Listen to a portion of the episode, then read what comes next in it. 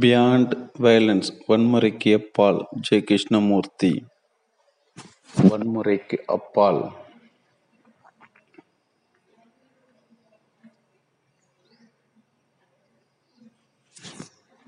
வன்முறைக்கு அப்பால் Santa Monica, San Diego, London, Brockwood Park, ரோமபுரி ஆகிய இடங்களில் நிகழ்த்திய சொற்பொழிகள் மற்றும் உரையாடல்களின் அதிகாரபூர்வமான தொகுப்பு. வன்முறைக்கு அப்பால், தமிழ் எஸ். ராமச்சந்திரன்.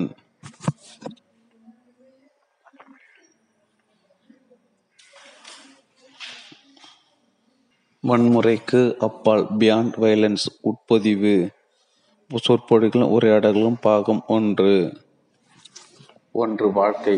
எக்ஸ்டென்ஷன் தொழில்நுட்பத்தில் மனிதன் நம்பவே முடியாத அளவுக்கு முன்னேற்றம் அடைந்துள்ளான். ஆனாலும் பல ஆயிரக்கணக்கான வருடங்கள் முன்பு இருந்தது போலவே இன்றும் சண்டை சண்டையிட்டு கொண்டு பேராசை உடையவனாக, பொறாமையுடையவனாக பெரும் துக்கத்தை சுமந்து கொண்டு வாழ்கிறான். இரண்டு. சுதந்திர ஃப்ரீடம். மனம் பயத்திலிருந்து முழுவதுமாக விடுதலை பெறாவிட்டால் அதன் ஒவ்வொரு விதமான செயலும் அதிகமான தீங்கையும் அதிகமான துன்பத்தையும் அதிகமான குழத்து குழப்பத்தையும் கொண்டு வருகிறது. மூன்று. அகப்புற அகத்தில் புரட்சி, இன்வர்டு ரெவல்யூஷன்.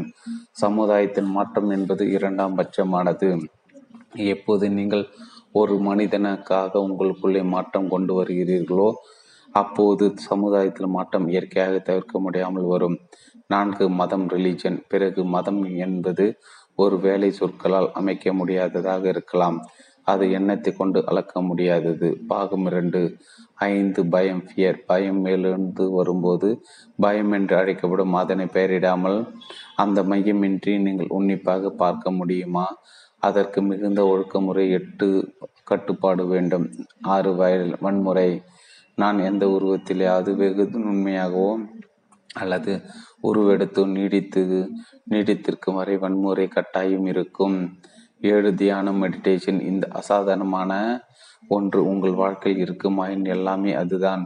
அப்போது நீங்கள் சிறிய அசிரியனாகவும் சீடனாகவும் அண்டை வீட்டுக்காரனாகவும் மேகத்தின் அழகாகவும் ஆகிறீர்கள். இவை எல்லாம் நீங்கள் தான், அதுதான் அன்பு. பாகம் மூன்று. எட்டு. அடக்கு முறையும் ஒழுங்கும். அடக்குவதன் செயல்முறையை ஒழுக்கு இனத்தை வளர்க்கிறது. அதேபோல் எதிர்மறையும் அடக்குதல் இல்லாமையும் கூட ஒழுங்கினத்தை வளர்க்கிறது. ஒன்பது. உண்மை, ட்ரூத்து. உள்ளது என்பது உண்மை அல்ல, ஆனால் உள்ளது என்பதை புரிந்து கொள்வது உண்மையில் கதவை திறக்கிறது. பத்து. சமய உணர்வுள்ள மனம். சமய உணர்வுள்ள மனம் தனக்கே ஒளியாக இருக்கிறது. அந்த ஒளி இன்னொருவரால் ஏற்பட்டதல்ல, இன்னொருவரால் ஏற்பட்டப்பட்ட மெகுழ்வத்தி வெகு சீரமாக அணைக்கப்படலாம். பாகம் நான்கு. பதினொன்று. கட்டற்ற மனம். இந்த அன்கான்சியஸ் மைண்டு சுதந்திரத்தை அடைவதற்கான ஒரு வழியாக தகவல் அறிவில் சிக்கியுள்ள ஒரு மனம் அச்சுதந்திரத்துக்கு வருவதில்லை. பனிரெண்டு. பின்னடைதலும் உண்டாயிருத்தலும். Fragmentation and unity. மனத்தின் அசைவின்மைக்கும் அதன் முழு அமைதிக்கும் ஒரு அசாதமான ஒழுங்கு தேவைப்படுகிறது. மனம் பிறகு ஒருமைப்பாட்டின் சமய உணர்வுள்ள தன்மையுடையதாய் இருக்கிறது. அதிலிருந்து முரண்பாடற்ற செயல் இருக்க முடியும். பாகம் ஐந்து. பதிமூன்று. மனோ ரீதியான புரட்சி, சைக்காலஜி ரெவல்யூஷன். உள்மன்றம் மற்றும் புறம் என இரண்டிலும் இந்த பரந்த பின்னடைத்தில் கண்ணூறும் போது முடிவாக செய்ய வேண்டிய ஒன்று உண்டு. ஒரு மனிதன் அடிப்படையாக ஆழமாக அவனுக்குள்ளே ஒரு புரட்சியை கொண்டு வர வேண்டும் என்பதே. Santa Santa Monica, San Diego, London, Brockwood Park, ரோமபுரி ஆகிய இடங்களில் நிகழ்த்திய சொற்பொழிகள் மற்றும் உரையாடல்களின் அதிகாரபூர்வமான தொகுப்பு. நாம் வன்முறையாக இருக்கும் சமுதாயத்தை அமைத்திருக்கிறோம். மனிதர்களாக நாம் வன்முறையாக இருக்கிறோம். நாம் வாழும் சூழ்நிலையும் பண்பாடும்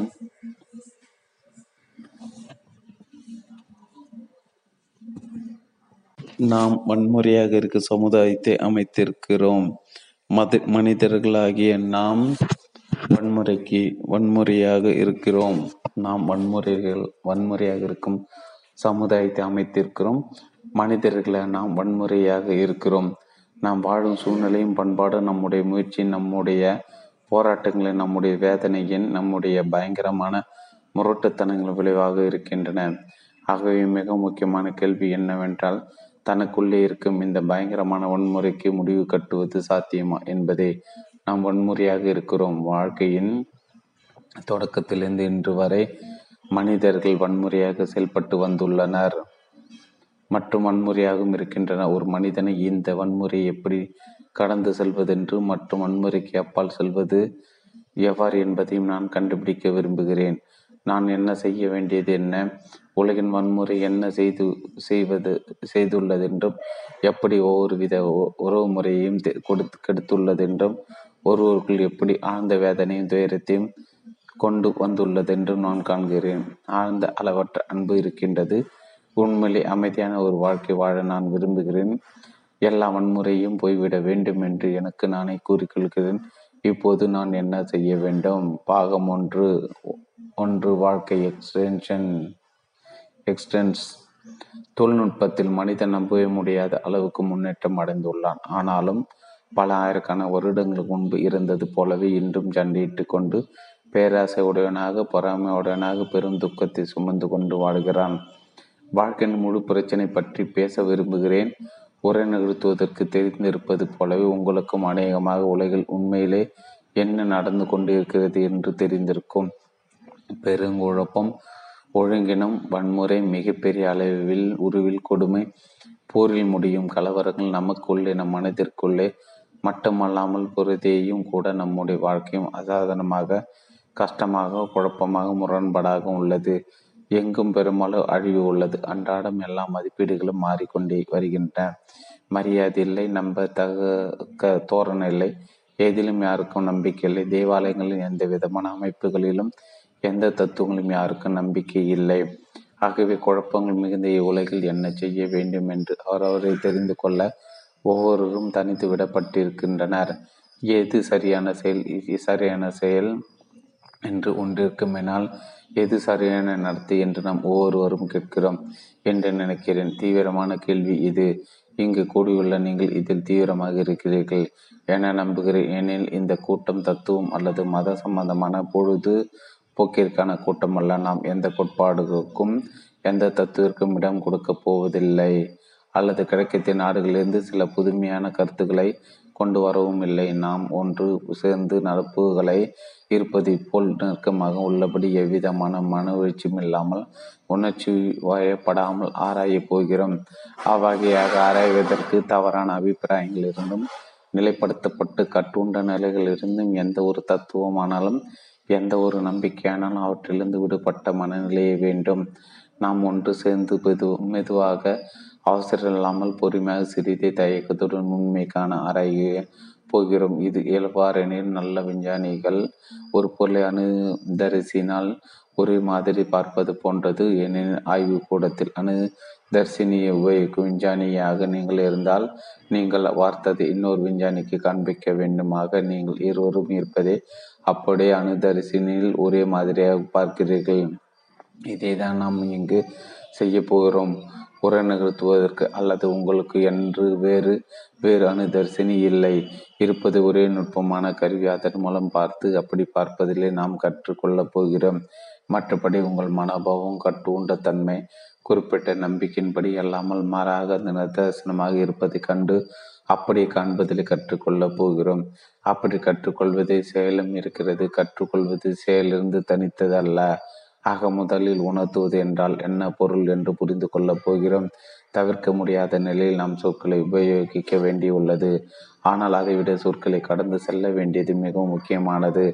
அப்படி என்றால் நீங்களும் பேசுவோரும் சேர்ந்து ஆராய்ச்சி என்ன என்னும் பயணம் மேற்கொள்ளப் போகிறீர்கள். அதில் நாம் எல்லோரும் ஒருவருக்கொரு உள்ளூர் இடையறது தொடர்பு கொள்பவர்களாக இருக்க வேண்டும். அதாவது ஒருங்கிணைத்து பங்கு கொள்வது, அரைந்துவது, ஒருங்கிணைத்து பார்ப்பது, தொடர்பு கொள்ளல் என்ற சொல்லின் பொருள் கலந்து கொள்வது, பங்கு கொள்வது என்பதாகும். ஆகியால் இதில் ஆசான் கிடையாது. இவையாவும் அர்த்தமற்றவை. நாம் தொடர்பு கொண்டால் பிறகு ஒப்புக்கொள்வது அல்லது மறுப்பது என்ற கேள்வியே இல்லை. ஏனெனில் நாம் இருவரும் சேர்ந்து பார்க்கிறோம், நாம் இருவரும் சேர்ந்து அரைகிறோம். உங்கள் நோக்கிலோ அல்லது பேசுவரின் நோக்கிலோ அல்ல. ஆகவே தான் எப்படி காண்பது, எப்படி தெரிந்து கண்ணோட்டத்தில் பார்ப்பது, திருப்பி ஏதுமின்றி எப்படி காது கொடுத்து கேட்பது என்பவை மிகவும் முக்கியமாகின்றன. பங்கு கொள்வதில் உங்களுக்கும் அதே போல பேசுவதற்கும் பொறுப்பு உண்டு. நாம் ஒருங்கிணைந்து செயல்பட போகிறோம் என்பது தொடக்கத்திலிருந்தே நாம் வெகுவாக எளிதாக புரிந்து கொள்ள வேண்டும். நாம் எவ்வகையான உணர்ச்சிக்கும் மன வளர்ச்சிக்கும் இடம் கொடுக்கப் போவதில்லை. நீங்கள் பேசுவரும் நான் பரா பாரபட்சங்களிலிருந்தும் நமது நம்பிக்கையிலிருந்து நமது குறிப்பிட்ட உருவாக்கப்பட்ட கற்றுண்ட நிலைகளிலிருந்தும் சேகரித்த தகவலிலிருந்து விடுபட்டிருந்தால் தான் சுதந்திரமாக ஆராயலாம் என்பது தெளிவான பின் மேற்கொண்டு செல்லலாம். இந்த செயல்பாட்டின் நுட்பமான கருவி அணுதர்ஷினி போன்றதை கையாள்கிறோம் என்றும் நீங்களும் பேசுவரும் ஒன்றை காண வேண்டும் என்பதையும் மனத்தில் கொள்ள வேண்டும். இல்லையெனில் தொடர்பு கொள்வது சாத்தியமில்லை. இது தீவிர விஷயமாததால் பரிசீலனை செய்வதற்கு அவசியமானது மட்டுமின்றி அன்றாட வாழ்க்கையில் சரியானது என்று சுதந்திரமாக மெய்ப்பிக்கவும் செயல்படுத்தவும் வேண்டும். பரிசீலனை செய்து தெரிந்தது வெறும் கருத்தியலாக கொள்ளலாகாது அல்லது செயல்பட்டு அடைய வேண்டிய ஒரு கொள்கையாக கொண்டு விட விடலாகாது. இப்போது உலகில் உண்மையில் என்ன நடந்து கொண்டிருக்கிறது என்பதை என காண்போம். புறத்தை மட்டுமின்றி ஒருவருக்கொரு நாம் கொண்டுள்ள உறவிலும் அனைத்து விதமான பண்புறைகளும் இருக்கின்றன. மக்களிடையே முடிவில்லா தேசிய மதவாத பிரிவினைகள் உள்ளன. ஒருவருக்கு எதிராக ஒருவர் அரசியல் ரீதியாக தனிப்பட்ட முறையிலும் இந்த பெருமளவு குழப்பத்தையும் அளவற்ற துயரத்தையும் காணும் போது நீங்கள் என்ன செய்ய முடியும்? நீங்கள் என்ன செய்ய வேண்டும் என்று சொல்வதற்கு ஒரு மதகுறியோ நிபுணரையோ அல்லது ஒரு ஆய்வாளரையோ எதிர்பார்க்க முடியுமா? வாழ்க்கையில் மகிழ்ச்சி, அமைதி, குதூகலம், வாழும் சுதந்திரம் ஆகியவற்றை இவர்கள் கொண்டு வரவில்லை. ஆக நீங்கள் எங்கே பார்ப்பது பொறுத்தே பொறுத்தே இருந்து உங்கள் மீது செலுத்தப்படும் அதிகாரத்தில் இனிமேல் நம்பிக்கையில் என்று ஆகிவிட்டபடியால் நீங்கள் தனி மனிதனாக உங்கள் சொந்த அதிகாரத்தை காணும் பொறுப்பை மேற்கொண்டால் அதிகாரம் என்ற சொல்லை அந்த சொல்லின் ஒரு குறிப்பிட்ட அர்த்தத்தில் எச்சரிக்கையாக உபயோகிக்கிறோம். பிறகு நீங்கள் தனி மனிதனாக உங்களுக்குள்ளே உங்கள் சொந்த அதிகாரத்தை தேடி கண்டுபிடிப்பீர்களா? தனித்துவம் என்ற சொல்லுக்கு பகுக்க முடியாது, தூண்டுகோலாகாதது என்று பொருள். தனித்துவம் என்றால் மொத்தம், பொறுமை என்று பொருள். முழுமை என்ற சொல் சுகம், புனிதம் என்பவற்றை குறிக்கும். வன்முறைக்கு அப்பால் பாகம் ஒன்று. வாழ்க்கை எக்ஸ்டென்ஷன்ஸ். தொழில்நுட்பத்தில் மனிதன் நம்பவே முடியாத அளவுக்கு முன்னேற்றம் அடைந்துள்ளான். ஆனாலும் பல ஆயிரக்கான வருடங்களுக்கு முன்பு இருந்தது போலவே இன்றும் சண்டையிட்டு கொண்டு பேராசை உடையவனாக, பொறாமையுடையவனாக பெரும் துக்கத்தை சுமந்து கொண்டு வாழ்கிறான். வாழ்க்கையின் முழு பிரச்சனை பற்றி பேச விரும்புகிறேன். உணர்ச்சி உரை நிகழ்த்துவதற்கு தெரிந்திருப்பது போல உங்களுக்கு அநேகமாக உலகில் உண்மையில் என்ன நடந்து கொண்டிருக்கிறது என்று தெரிந்திருக்கும். பெருங்குழப்பம், ஒழுங்கினம், வன்முறை, மிகப்பெரிய உருவில் கொடுமை, போரில் முடியும் கலவரங்கள் நமக்குள்ளே நம் மனத்திற்குள்ளே மட்டுமல்லாமல் புறத்தேயும் கூட நம்முடைய வாழ்க்கை அசாதாரணமாக கஷ்டமாகவும் குழப்பமாகவும் முரண்பாடாகவும் உள்ளது. எங்கும் பெருமளவு அழிவு உள்ளது. அன்றாடம் எல்லா மதிப்பீடுகளும் மாறிக்கொண்டே வருகின்றன. மரியாதை இல்லை, நம்ப தக தக்க தோரணை இல்லை, எதிலும் யாருக்கும் நம்பிக்கை இல்லை. தேவாலயங்கள் எவ்விதமான அமைப்பும் களிலும் எந்த தத்துவங்களிலும் யாருக்கும் நம்பிக்கை இல்லை. ஆகவே குழப்பங்கள் இந்த உலகில் என்ன செய்ய வேண்டும் என்று அவரே தெரிந்து கொள்ள ஒவ்வொருவரும் தனி தனித்து விடப்பட்டிருக்கின்றன. எது சரியான செயல் சரியான செயல் என்று ஒன்றிருக்குமெனால் எது சரியான நடத்தை என்று நாம் ஒவ்வொருவரும் கேட்கிறோம் என்றே நினைக்கிறேன். தீவிரமான கேள்வி இது. இங்கு கூடியுள்ள நீங்கள் இதில் தீவிரமாக இருக்கிறீர்கள் என நம்புகிறேன். ஏனெனில் இந்த கூட்டம் தத்துவம் அல்லது மத சம்பந்தமான பொழுதுபோக்கிற்கான கூட்டம் அல்ல.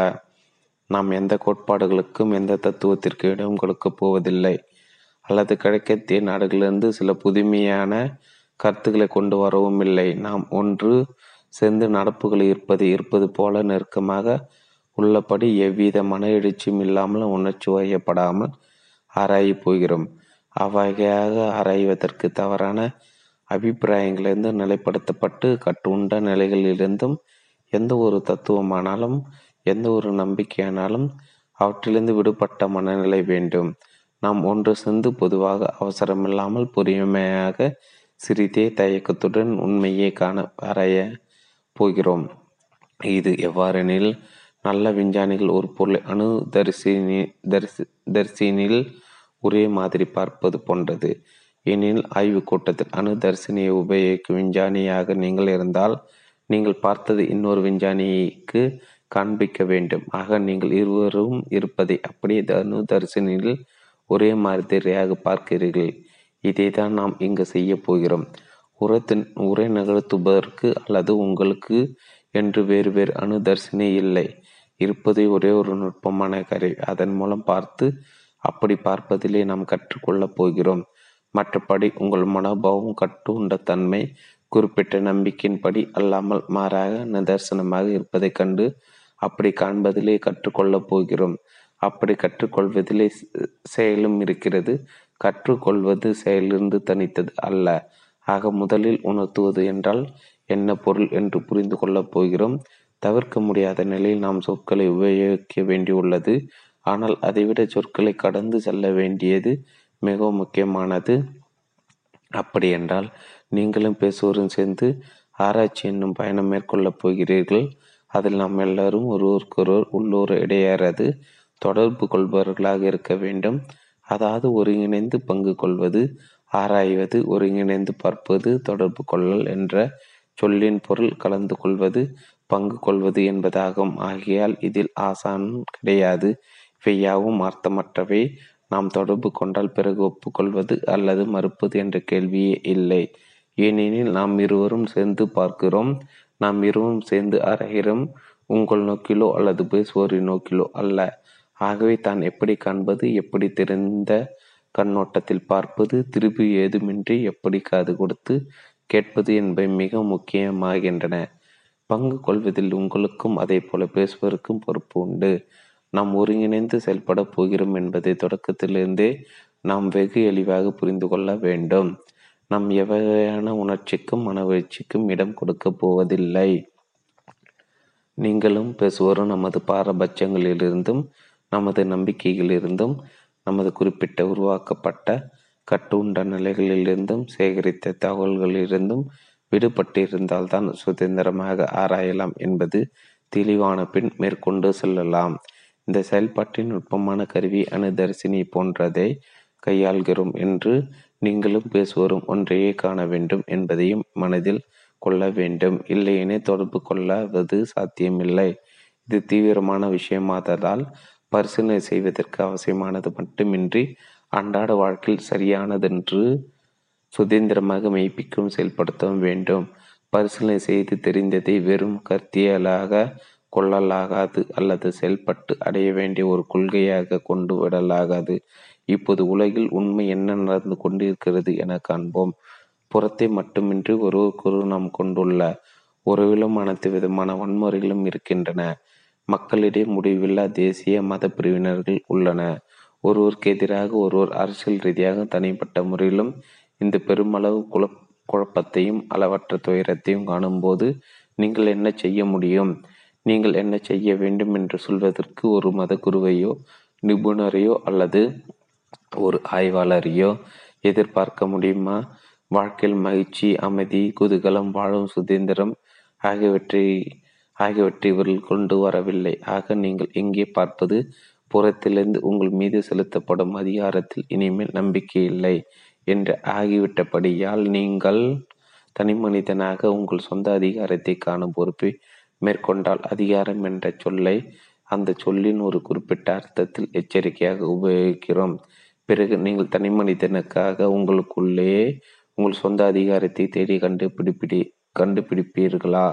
தனித்துவம் என்ற சொல்லுக்கு பகுக்க முடியாதது, துண் துண்டுகளாகாதது என்று பொருள். தனித்துவம் என்றால் மொத்தம், முழுமை என்று பொருள். முழுமை என்றால் சொல், சுகம், புனிதம் என்பவற்றை குறிக்கும்.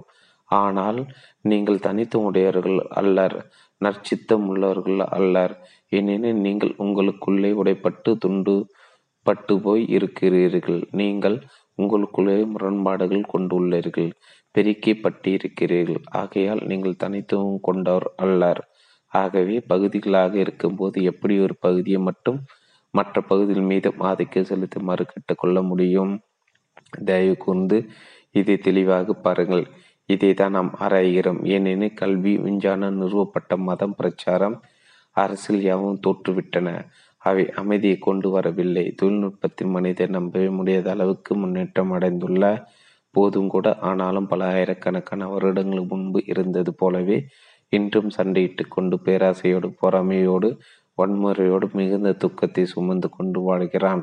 இது ஒரு நிதர்சன உண்மை. இது வெறும் யூகம் அல்ல. ஆக குழப்பமான, வன்முறையான, ஆக குழப்பமான வன்முறையான முற்றிலும் மகிழ்ச்சியற்ற உலகில் என்ன செய்து என்று காண வேண்டும் என்றால், வாழ்வது என்றால் என்ன வென்று நாம் ஆராய்வது மட்டுமல்ல, இருப்பது போல அப்படியே காண வேண்டும். அன்பு என்னான் என்று நாம் புரிந்து கொள்ள வேண்டும். இயற்கை என்பது என்றால் என்னவென்று புரிந்து கொள்ள வேண்டும். பல ஆயிரம் வருடங்களாக மனிதன் எதை கண்டுபிடிக்க முயற்சி செய்து வந்துள்ளான் என்பதை கூட புரிந்து கொள்ள வேண்டும். எல்லா எண்ணங்களையும் கடந்த உண்மை என்று ஒன்று உள்ளதா என்பதை காண முயற்சி செய்து வந்துள்ளான். இந்த விஷயத்தில் உள்ள சிக்கல்களை முழுவதுமாக புரிந்து கொள்ளும் வரையில் ஒரு குறிப்பிட்ட பகுதி பற்றி நான் என்ன செய்ய வேண்டும் என்று கூறுவதில் எந்த ஒரு அர்த்தமும் இல்லை. இந்த விஷயத்தில் உள்ள சிக்கல்களை முழுவதுமாக புரிந்து கொள்ளும் வரையில் ஒரு குறிப்பிட்ட பகுதியை பற்றி நான் என்ன செய்ய வேண்டும் என்று கூறுவதில் எந்த ஒரு அர்த்தமும் இல்லை. வாழ்க்கையின் முழுமையை நீங்கள் புரிந்து கொள்ள வேண்டும். வாழ்க்கையின் ஒரு பகுதியை மட்டுமல்ல. எவ்வளவு எவ்வளோதான் களைப்பூட்டுவதாக, எவ்வளோதான் வேதனை அளிப்பதாகவும், எவ்வளோதான் முரட்டத்தனமானதாகவும் அந்த பகுதி இருந்தாலும் நீங்கள் வாழ்க்கை என்பது முழு தோற்றத்தை காண வேண்டும். அதாவது அன்பு என்றால் என்ன, தியானம் என்றால் என்ன, கடவுள் என்று ஒருவர் உண்டா, வாழ்த்தல் என்றால் என்ன என்ற விஷயங்களை காண வேண்டும். வாழ்க்கையின் அற்புதத்தை, அதிசயத்தை முழுவதுமாக நாம் புரிந்து கொள்ள வேண்டும். அப்போதுதான் நான் என்ன செய்ய வேண்டும் என்ற கேள்வி கேட்க முடியும். வாழ்க்கையினும் சித்திரத்தை முழுமையாக பார்த்தால் அநேகமாக அந்த கேள்வி கேட்க மாட்டீர்கள். பிறகு நீங்கள் வாழ்வீர்கள். அப்படிப்பட்ட வாழ்வுதான் சரியான செயல். ஆக முதலில் வாழ்வது என்றால் என்ன என்பதையும் வாழ்க்கை ஆக முதலில் வாழ்வது என்றால் என்ன என்பதையும் எது வாழ்க்கை இல்லை என்பதை நாம் காணப்போகிறோம். காண்பது என்ற சொல் எதை குறிக்கிறது என்பதை நாம் புரிந்து கொள்ள வேண்டும். பார்ப்பது, கேட்பது, கற்றுக்கொள்வது. பார்ப்பது டு சி என்பது எதை குறிக்கிறது? நாம் இருவரும் ஒரு சேர ஒன்றை பார்க்கும்போது ஒருமித்து பார்த்ததாக அர்த்தமாகாது. அப்படியற்றால் நீங்கள் பேசுவரும் பார்க்க போகிறீர்கள். பார்ப்பது என்ற சொல் எதை குறிக்கிறது? பார்ப்பது என்பது மிகவும் சிரமமான காரியம். அந்த கலை ஒருவர் உடையவராக இருக்க வேண்டும்.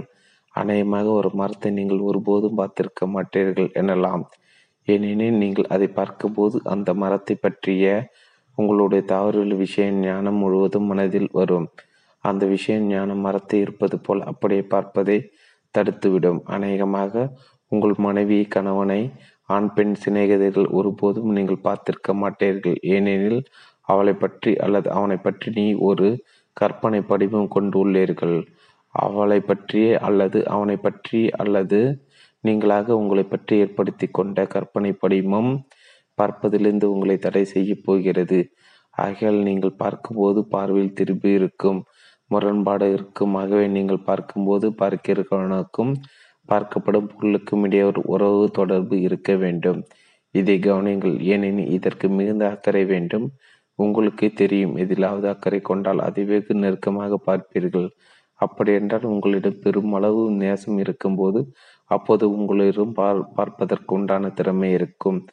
ஆக ஒன்று சேர்ந்து பார்ப்பதென்றால் கவனத்துடனும் அக்கறையுடனும் பரிவுடனும் பாசத்துடனும் பார்ப்பதென்று அர்த்தம். அதனால் ஒரே பொருளை ஒருமித்து நாம் பார்க்கிறோம். அதனால் முதலில் உங்களை பற்றி நீங்களே கொண்டுள்ள கற்பனை படிமத்தின் பிடியிலிருந்து விடுதலை வேண்டும். அதை பற்றி கூறும்போதே தயவு கூர்ந்து அதை செய்யுங்கள். பேசுவோர் வெறும் முகம் பார்க்கும் கண்ணாடி போன்று இருக்கிறார். ஆகையால் கண்ணாடியில் நீங்கள் பார்ப்பது உங்களேதான். ஆக பேசுவோர் இவ்வகையில் முக்கியமில்லை. எது முக்கியமெனில் கண்ணாடியில் நீங்கள் என்ன பார்க்கிறீர்கள் என்பதுதான். எந்தவித திருப்புமின்றி தெளிவாக சரியாக பார்க்க வேண்டுமானால் எல்லாவித கற்பனை படிவும் விலகிவிட வேண்டும். நீங்கள் ஒரு அமெரிக்கன் அல்லது கத்தோலிக்கன் என்ற படிவும், நீங்கள் ஒரு செல்வந்தன் அல்லது ஏழை என்ற படிவும், உங்களுடைய பாரபட்சங்கள் என்னவெல்லாம் போய்விட வேண்டும். உங்கள் கண் முன் என்ன இருக்கிறது தெளிவாக பார்த்தே அதருணம் எல்லா படிமங்களிலும் மறைந்துவிடும்.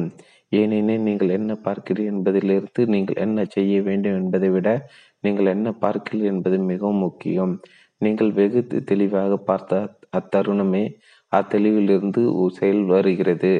குழப்பமாக தாறுமாறாக தேர்ந்தெடுக்கும் தன்மை இருக்கும் மனம் தான் நான் என்ன செய்ய வேண்டும் என கேட்கிறது. தேசாபிமானத்தின் அபாயம் இருக்கிறது. மக்களிடையே பிரிவினை இருக்கிறது. அந்த பிரிவினை பொறுத்த அபாயம். ஏனெனில் பிரிவினையில் பாதுகாப்பற்ற நிலை இருக்கிறது, போர் இரு போர் இருக்கிறது, நிச்சயமற்ற தன்மை இருக்கிறது. ஆனால் பிரிவினின் அபாயத்தை மனம் வெகு தெளிவாக பார்த்தால் அறிவின் தளத்தில் என்றில்லாமல், மன எழுச்சிக்காக என்றில்லாமல், மனம் உண்மையாகவே பார்த்தால் பிறகு முற்றிலும் மாறுபட்ட செயல் இருக்கும். ஆக பார்ப்பதற்கும் கவனிப்பதற்கும் கற்றுக்கொள்வது மிக முக்கியமானதாகும். நாம் எதை பார்த்து கொண்டிருக்கிறோம்? புறத்தை காணப்படும் காட்சிகளை மட்டுமல்லாமல் மனிதன் அகநிலையும் காண வேண்டும். ஏனெனில் ஒருவனின் உள்ளம் என்னும் தளத்தில் ஒருவன் வாழ்க்கையின் வேரிலே அடிப்படை மாற்றம் ஏற்படவில்லை என்றால் வெறுமனே மேலோட்டமாக மாறுதலை செய்வது, வெளிப்புறத்திலே சட்டத்திட்டங்களை ஈற்றுவதில் எந்த வேறு அர்த்தமும் இல்லை. ஆக மனிதன் இப்போது இருக்கும் நிலையில் தனக்குள்ளே அடிப்படை மாற்றம் கொண்டு வருவது சாத்தியமா என்பதில் அக்கறை கொண்டிருக்கிறோம். ஒரு குறித்த கோட்பாடுகள் கோட்பாட்டுக்கு அல்லது தத்துவத்திற்கு தகுந்த மாதிரியாக என்றில்லாமல் அவன் எப்படி இருக்கிறான் என்பதை நிதர்சனமாக அவனை பார்ப்பதனால் வந்தாக இருக்க வேண்டும். அவன் என்னவாக இருக்கிறான் என்று பார்க்கும் அவனுடைய பார்வையே அடிப்படையான மாற்றத்தை கொண்டு வரும். அவனுள் எப்படி இருக்கிறான் என்று அவனை பார்ப்பதுதான் மிக பெரும் முக்கியத்துவம் வாய்ந்தது. அவன் என்னவாக இருக்கிறான் என்று அவன் நினைத்து கொள்வதோ, அவன் என்னவாக இருக்கிறான் என்று அவனிடம் கூறப்பட்டதோ முக்கியமில்லை. நீங்கள் பசியுடன் இருக்கிறீர்கள் என்று இன்னொருவர் உங்களிடம் கூறுவதற்கும் நீங்கள் உண்மையில் பசியுடன் இருப்பதற்கும் இடையே வேறுபாடு இருக்கிறது. இவ்விரு நிலைகளும் முற்றிலும் மாறுபட்டவை. நீங்கள் பசியுடன் இருக்கிறீர்கள் என்பதை உங்களுடைய நேரடி பார்வையிலும் உணர்வதிலும் நீங்கள் நிஜமாகவே தெரிந்து கொள்கிறீர்கள். அப்போது நீங்கள் செயல்பாடு செயல்படுகிறீர்கள். ஆனால் நீங்கள் பசியுடன் இருக்கலாம் என்று இன்னொருவர் உங்களிடம் கூறினால் பிறகு முற்றிலும் மாறுபட்ட செயல்முறை நிகழ்கிறது. அதே போன்று நான் எப்படி இருக்கிறேன் என்று நிதர்சனமாக தன்னை தானே ஒருவன் கவனமாக பார்க்க வேண்டும். நாம் அதை தான் செய்ய போகிறோம். அதாவது தன்னைத்தானே அறிவது, தன்னைத்தானே புரிந்து கொள்வது மிக சிறந்த அறிவுடைமை என கூறப்பட்டுள்ளது. ஆனால் நம்மில் வெகு சிலரை அதை செய்திருக்கிறோம். நாம் என்னவாக இருக்கிறோம் என்று கண்டுபிடிப்பதற்கு நமக்கு பொறுமையோ தீவிரமோ உந்து உணர்ச்சியோ இல்லை. நமக்கு ஆற்றல் இருக்கிறது, ஆனால் அந்த ஆற்றலை மற்றவர்களுக்கு அளித்து விடுகிறோம். நாம் என்னவாக இருக்கிறோம் என்று நமக்கு கூற வேண்டிய இருக்கிறது. நம்மை பார்த்து கொள்வதன் மூலம் நாம் இதை கண்டுபிடிக்கப் போகிறோம். ஏனெனில் நாம் எப்படி இருக்கிறோம் என்பதில் அடிப்படையான மாற்றம் நிகழ்ந்த அக்கணமே உலகில் அமைதியை நாம் கொண்டு வருவோம். நாம் சுதந்திரமாக வாழலாம், நாம் எது வேண்டுமானாலும் செய்யலாம் என்றில்லை, ஆனால் மகிழ்ச்சியாக கழிப்புடன் வாழ்வோம். ஒரு மனிதனின் இதயத்தில் பெரும் மகிழ்ச்சி இருந்தால் அவனிடம் வெறுப்பு இருக்காது, வன்முறை இருக்காது, இன்னொரு கழிவை கொண்டு வர மாட்டான். சுதந்திரம் என்றால் உங்களுக்கு நீங்கள் எதை பார்த்தாலும் அதை கண்டனம் செய்யாதிருத்தல். நம்மில் பெரும்பாலோர் கண்டனம் செய்கிறோம், அல்லது விளக்கம் அளிக்கிறோம், அல்லது நியாயப்படுத்துகிறோம். நியாயப்படுத்தாமல் அல்லது கண்டனம் செய்யாமல் பார்ப்பதே இல்லை. ஆகியால் செய்ய வேண்டிய முதல் காரியம் அநேகமாக அது இறுதியாக செய்ய வேண்டிய காரியமாக இருக்கலாம், எந்தவித கண்டனமும் செய்யாமல் பார்ப்பதாகும். இது மிகவும் சிரமமாக இருக்கப் போகிறது. ஏனெனில் நம்முடைய கலாச்சாரம் எவ்வித கலாச்சாரமும் மரபும் நாம் எப்படி இருக்கிறோம் என்பதை ஒப்பிட்டு பார்ப்பதாகவும் நியாயப்படுத்துவதாகவும் அல்லது கண்டனம் செய்வதாகவும் உள்ளன. நாம் பார்க்கும் எதையும் இது சரி, இது தவறு, இது உண்மை, இது பொய், இது அழகாக இருக்கிறது என்று கூறுகிறோம். இப்படி செய்வது நாம் எப்படி இருக்கிறோம் என்பதை நிதர்சனமாக பார்ப்பதிலிருந்து நம்மை தடுத்து விடுகிறது. தயவு செய்து இதை கவனமாக கேளுங்கள். நீங்கள் இப்போது உயிரோட்டம் உள்ளவராக இருக்கிறீர்கள். உங்களுக்குள் நீங்கள் பார்ப்பதை கண்டனம் செய்யும் போது இறந்துவிட்ட நினைவு மூலம், கடந்த கால நினைவு மூலம் கண்டனம் செய்கிறீர்கள். ஆகியால் உயிர்ப்பு உள்ளதற்கும் கடந்து போனதற்கும் இடையில் முரண்பாடு உள்ளது. உயிர்ப்பு உள்ளதை புரிந்து கொள்ள வேண்டுமானால் கடந்த காலம் போய்விட வேண்டும். பின்பு அதை நீங்கள் பார்க்க முடியும். நாம் பேசி கொண்டிருக்கும் போதே நீங்கள் இப்போது இதை செய்கிறீர்கள். உங்கள் இல்லத்திற்கு திரும்பி சென்று நீங்கள் இது பற்றி எண்ணி பார்க்க வேண்டியதில்லை. ஏனெனில் இது பற்றி எண்ணி பார்க்க தொடங்கிய அக்கணமே நீங்கள் உங்களை பார்த்து கொள்ளும் இந்த இயக்கம் நின்று விடுகிறது. இது ஒன்று கூட்டு சிகிச்சை முகாமில்லை, பாவ மன்னிப்பு சடங்கும் இல்லை. அவையாக முதிர்ச்சியற்றவை. நாம் என்ன செய்ய போகிறோம் என்றால் யாரையும் சார்ந்திர இல்லாமல் விஞ்ஞானி போல நமக்குள்ளே நாமே ஆராய்ச்சி செய்ய போகிறோம். நீங்கள் யாராவது நம்பியிருந்தால் படி தவறி போய்விடுவீர்கள். பகுத்து ஆர் ஆராய்பாரே மதக்குருவை உங்கள் நினைவை அல்லது உங்கள் சொந்த அனுபவத்தை நம்பினாலும் வழி தவறி போய்விடுவீர்கள். ஏனில் அவை கடந்த காலம். நிகழ்காலத்தை கடந்த கால கண்ணோட்டத்தில் பார்த்து கொண்டிருந்தால் பிறகு உயிர்ப்பு உள்ளது என்னவாக இருக்கிறது என்று நீங்கள் எக்காலத்தில் புரிந்து கொள்ள முடியாது. ஆக நாம் ஒருங்கிணைந்து உயிர்ப்பு உள்ளதே, அதாவது உங்களை உங்களுடைய உங்கள் வாழ்க்கையே அது எதுவாக இருந்தாலும் அதை நாம் ஆராயப் போகிறோம். அப்படி என்றால் உணரக்கூடிய சம்பவமான வன்முறையை நாம் பார்க்கிறோம். முதலில் நமக்குள்ளே இருக்கும் வன்முறையை பார்த்த பிறகு புறத்தோ இருக்கும் வன்முறையை பார்க்கலாம். நமக்குள்ளே இருக்கும் வன்முறையை புரிந்து கொண்டால் புறத்தே உள்ள வன்முறையை பார்க்க வேண்டிய அவசியம் இல்லாமல் போகலாம். ஏனெனில் உள்ளே நாம் என்னவாக இருக்கிறோமோ அதை தான் புறத்தை வெளிப்படுத்துகிறோம். இயற்கையாகவும் பாரம்பரியம் என்ற வகையிலும் பரிணாம வளர்ச்சி என்று கூறப்படுவதன் மூலமாக நமக்குள்ளே இந்த வன்முறையை கொண்டு வந்துள்ளோம். அது ஒரு உண்மை. நாம் வன்முறை கொண்ட மனிதர்களாக இருக்கிறோம். நாம் ஏன் வன்முறையில் இருக்கிறோம் என்பதற்கு ஆயிரம் விளக்கங்கள் உள்ளன. நாம் விளக்கங்களுக்கு இடம் கொடுக்க போவதில்லை. ஏனெனில் ஒவ்வொரு நிபுணரும் வன்முறைக்கு இதுதான் காரணம் என்று கூறுவதில் நாம் நம்மை இழந்துவிடக்கூடும். நமக்கு எவ்வளவுக்கு அளவு விளக்கங்கள் தெரிந்திருக்கிறதோ அவ்வளவுக்கு அளவு மிதியாக புரிந்து கொண்டதாக நினைக்கிறோம். ஆனால் வன்முறை அப்படியே தான் இருக்கிறது. ஆகவே தயவு கூர்ந்து மனதில் கொள்ளுங்கள், வர்ணனை வர்ணிக்கப்பட்டதல்ல, விளக்கப்பட்டது. எது இருக்கிறதோ அது அல்ல. பல விளக்கங்கள் இருக்கின்றன. அவை முழுவதுமாகவே எளிதாகவும் வெளிப்படையாகவும் உள்ளன. ஜன நெருக்கடி மிகுந்த நகரங்கள், மக்கள் பெருக்கும் பாரம்பரியம் இவை போன்று இன்னும் பல உள்ளன. இவை அனைத்தும் ஒரு பக்கம் நாம் தள்ளி வைத்து விடலாம். நாம் வன்முறை கொண்ட மனிதர்களாக இருக்கிறோம் என்பது தான் எஞ்சியுள்ள உண்மை. குழந்தை பருவத்திலிருந்து ஒருவருக்கொருவர் வன்முறையாக போட்டி மன மனப்பான்மையுடன் மிருகத்தனத்துடன் இருக்குமாறு நாம் வளர்க்கப்பட்டு இருக்கிறோம். இந்த உண்மை நாம் நேர்கொண்டு சந்தித்து பார்த்ததில்லை. மாறாக வன்முறை பற்றி நாம் என்ன செய்ய வேண்டும் என்று கூறி வந்துள்ளோம். இதை தயை கூர்ந்து அக்கறையுடன், அதாவது நேசத்துடன், கவனத்துடன் கேளுங்கள். அதை பற்றி நாம் என்ன செய்யலாம் என்ற கேள்வியை நீங்கள் எழுப்பி அத்தருணமே உங்களுடைய பதில் எப்போதும் கடந்த காலத்தை ஒட்டியே இருக்கும். ஏனெனில் அது ஒன்று தான் உங்களுக்கு தெரியும். உங்களுடைய ஒரு வாழ்க்கையும் கடந்த காலத்தின் அடிப்படையில் தான் இருக்கிறது. உங்கள் வாழ்க்கை கடந்த காலமாக இருக்கிறது. நீங்கள் எப்போதாவது உங்களை சரியாக பார்த்திருந்தால் எந்த அளவு அபரிதமாக கடந்த காலத்தில் நீங்கள் வாழ்ந்து கொண்டிருக்கிறீர்கள் என்று பார்க்கலாம். எல்லா சித சிந்தனையும் இதற்குள் நாம் இப்போது சொல்வோம் செல்வோம். கடந்த காலத்தின் எதிர்வினைவாக இருக்கிறது. நினைவின் விஷய ஞானத்தின் அனுபவத்தின் எதிர்விளைவாக இருக்கிறது. ஆகவே சிந்தனை புதிதாக சுயேட்சையானதாக எக்காலத்திலும் இருப்பதில்லை. சிந்தனையின் இந்த செயல்முறை மூலம் நீங்கள் வன்மோ வாழ்க்கை பார்க்கிறீர்கள். ஆகையால் வன்முறை பற்றி நான் என்ன செய்ய வேண்டும் என்று நீங்கள் கேட்கும்போது உண்மை எதிர்கொள்ளிருந்து எதிர்கொள்ளிருந்து கேள்விக்கு முன்பே தப்பித்து கொண்டீர்கள். ஆக வன்முறை என்றால் என்னவென்று நாம் பார்க்கலாம். கற்று பார்க்கலாமா? கற்றுக்கொள்ளலாமா? இப்போது வன்முறையை எப்படி பார்க்கிறீர்கள்? அதை கண்டனம் செய்கிறீர்களா? அதை நியாயப்படுத்துகிறீர்களா? நீங்கள் அப்படி செய்யவில்லை என்றால் பிறகு அதை எப்படி பார்க்கிறீர்கள்? நாம் பேசி கொண்டிருக்கும் போது தயவு செய்து இதை செய்யுங்கள். இது மிகவும் முக்கியமானது. இந்த உணரக்கூடிய சம்பவத்தை, அதாவது வன்முறை பொருந்திய புறத்திலிருந்து ஒருவன் உள்ளுக்குள்ளே பார்க்கிற மாதிரி பார்க்கிறீர்களா? அல்லது புறத்திலிருந்து பார்ப்போன் இல்லாமல் தணிக்கை செய்பொரு இல்லாமல் பார்க்கிறீர்களா? நீங்கள் பார்க்கும்போது பார்க்கிறவன் என்று ஒருவன் இருப்பது போல் பார்க்கிறீர்களா? நீங்கள் எதை பார்க்கிறீர்களோ அதை நின்று பார்க்கிறவன் வேறுபட்டவன் என்கிற மாதிரி பார்க்கிறீர்களா? நான் வன்முறையில் இல்லை, ஆனால் வன்முறை ஒடித்து கட்ட விரும்புகிறேன் என்று கூறுகிற ஒருவன் மாதிரி பார்க்கிறீர்களா?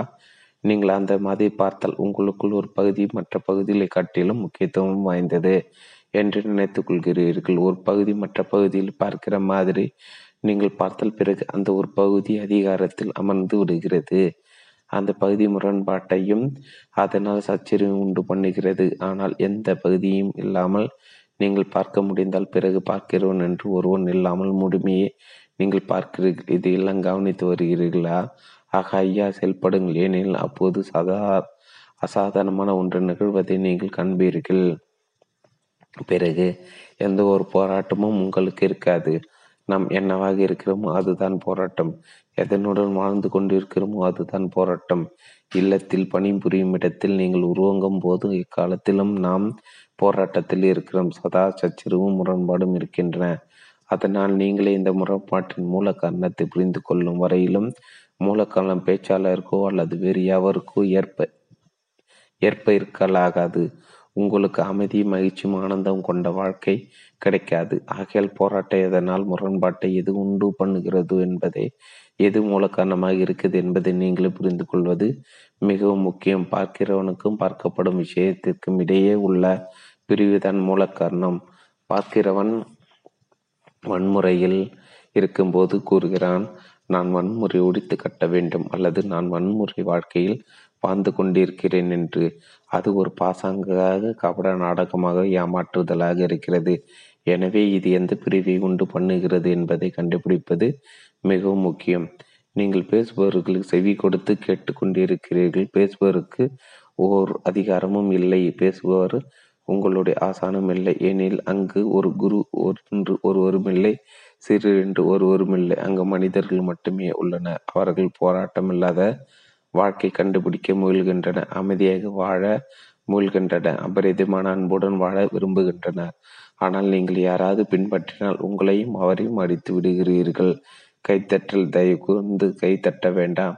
நான் உங்களுக்காக கேளிக்கை அளிக்க முயற்சி செய்யவில்லை. நான் உங்களுடைய கைத்தட்டலை எதிர்பார்க்கவில்லை. எது முக்கியமென நீங்களும் நானும் புரிந்து கொண்டு முற்றிலும் மாறுபட்ட வாழ்க்கை வாழ வேண்டும்.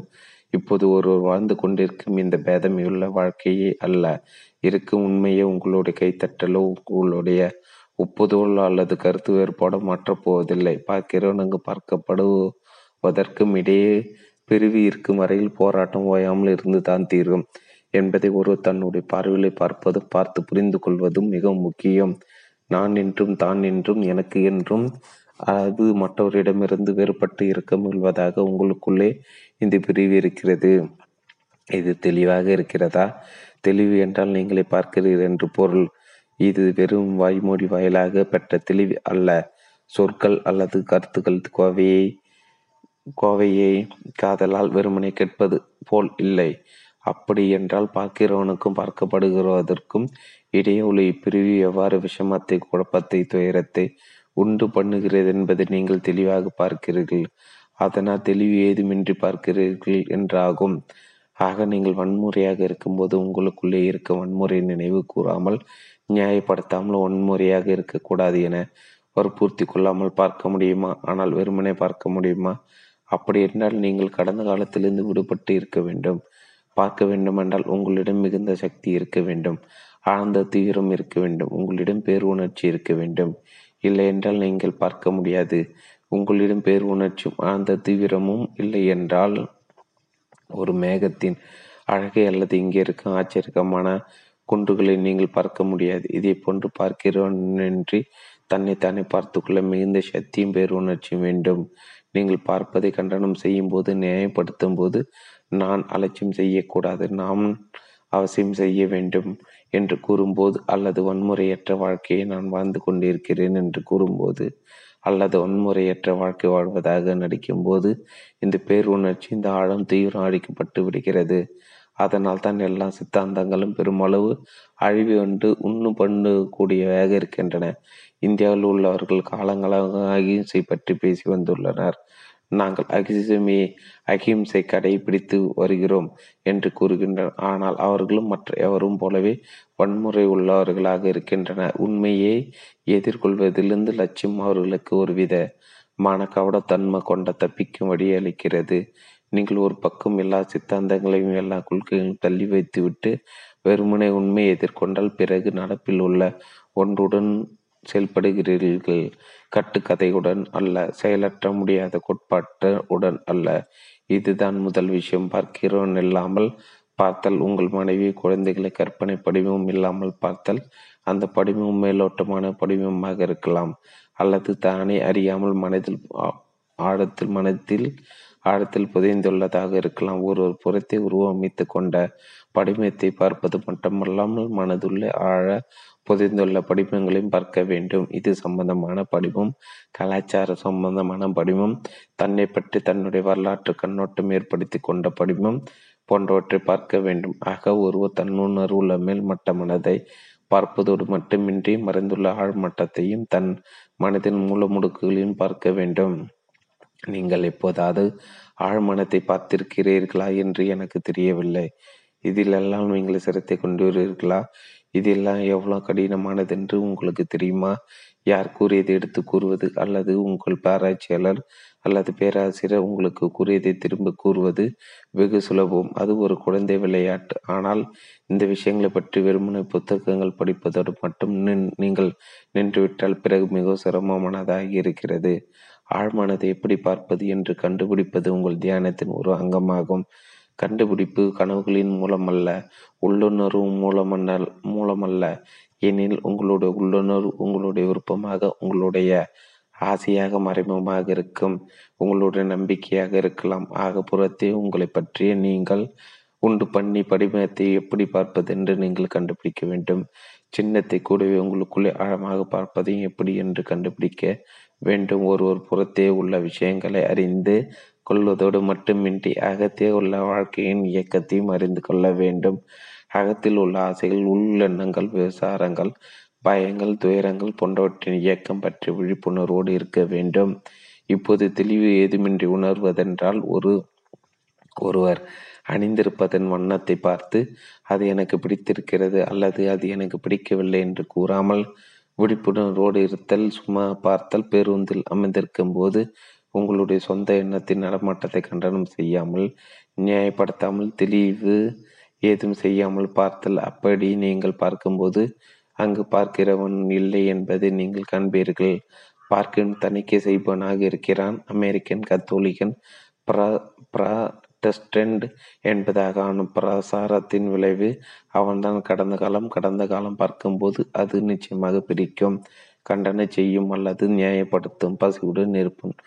உண்மையில் துயரத்தில் இருப்பவன் இதை இதை நான் செய்தால் அது அது எனக்கு கிடைக்குமா என்று கூறுகிறானா? அவன் துயரத்தை துடைத்து விட வேண்டுகிறான் அல்லது அவனுடைய வயிற்றை நிரப்பிக் கொள்ள வேண்டுகிறான். அவன் கொள்கையை பற்றி பேசுவதில்லை. ஐயா, முதலில் நான் கூறுவது என்னவென்றால் நிபந்தனை விதிக்குமானால் என்ற எண்ணத்தை உங்கள் மனதிலிருந்து அறவே நீக்கிவிடுங்கள். எதிர்காலத்தில் வாழ் எங்கேயோ வாழ வேண்டாம். எதிர்காலம் என்றால் இப்போது என்ன இருக்கிறதோ அதை நீங்கள் நீடிக்கிறீர்கள் என்பதாகும். இப்போது என்றால் கடந்த காலம், நான் இப்போது வாழ்ந்து கொண்டே இருக்கிறேன் என்று நீங்கள் கூறும்போது அதுவாக இருக்கிறீர்கள். நீங்கள் கடந்த காலத்தில் வாழ்ந்து கொண்டிருக்கிறீர்கள். ஏனெனில் கடந்த காலம் சம்பவம் உங்களை வழி நடத்துகிறது, உருவாக்குகிறது. கடந்த கால நினைவுகள் தான் இந்த வழியில் அல்லது அந்த வழியில் உங்களை செயல்பட வைக்கின்றன.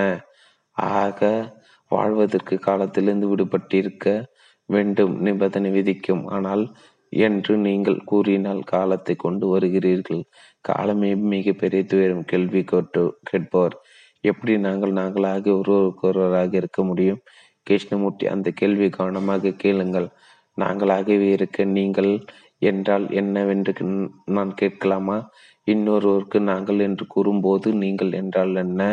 உங்கள் கோபம், உங்கள் கசப்பு, உங்கள் ஏமாற்றம், உங்கள் நம்பிக்கையின்மை, உங்கள் வன்முறை, உங்கள் நம்பிக்கைகள், அன்பு, சிறிதுமில்லாத உங்கள் போக்கு நீங்கள் என்பது இதுதானா? இல்லை, நான் இல்லை ஐயா, நான் எப்படி மற்றவருடன் நானாகவே இருக்க முடியும் என்று கேட்க வேண்டாம்.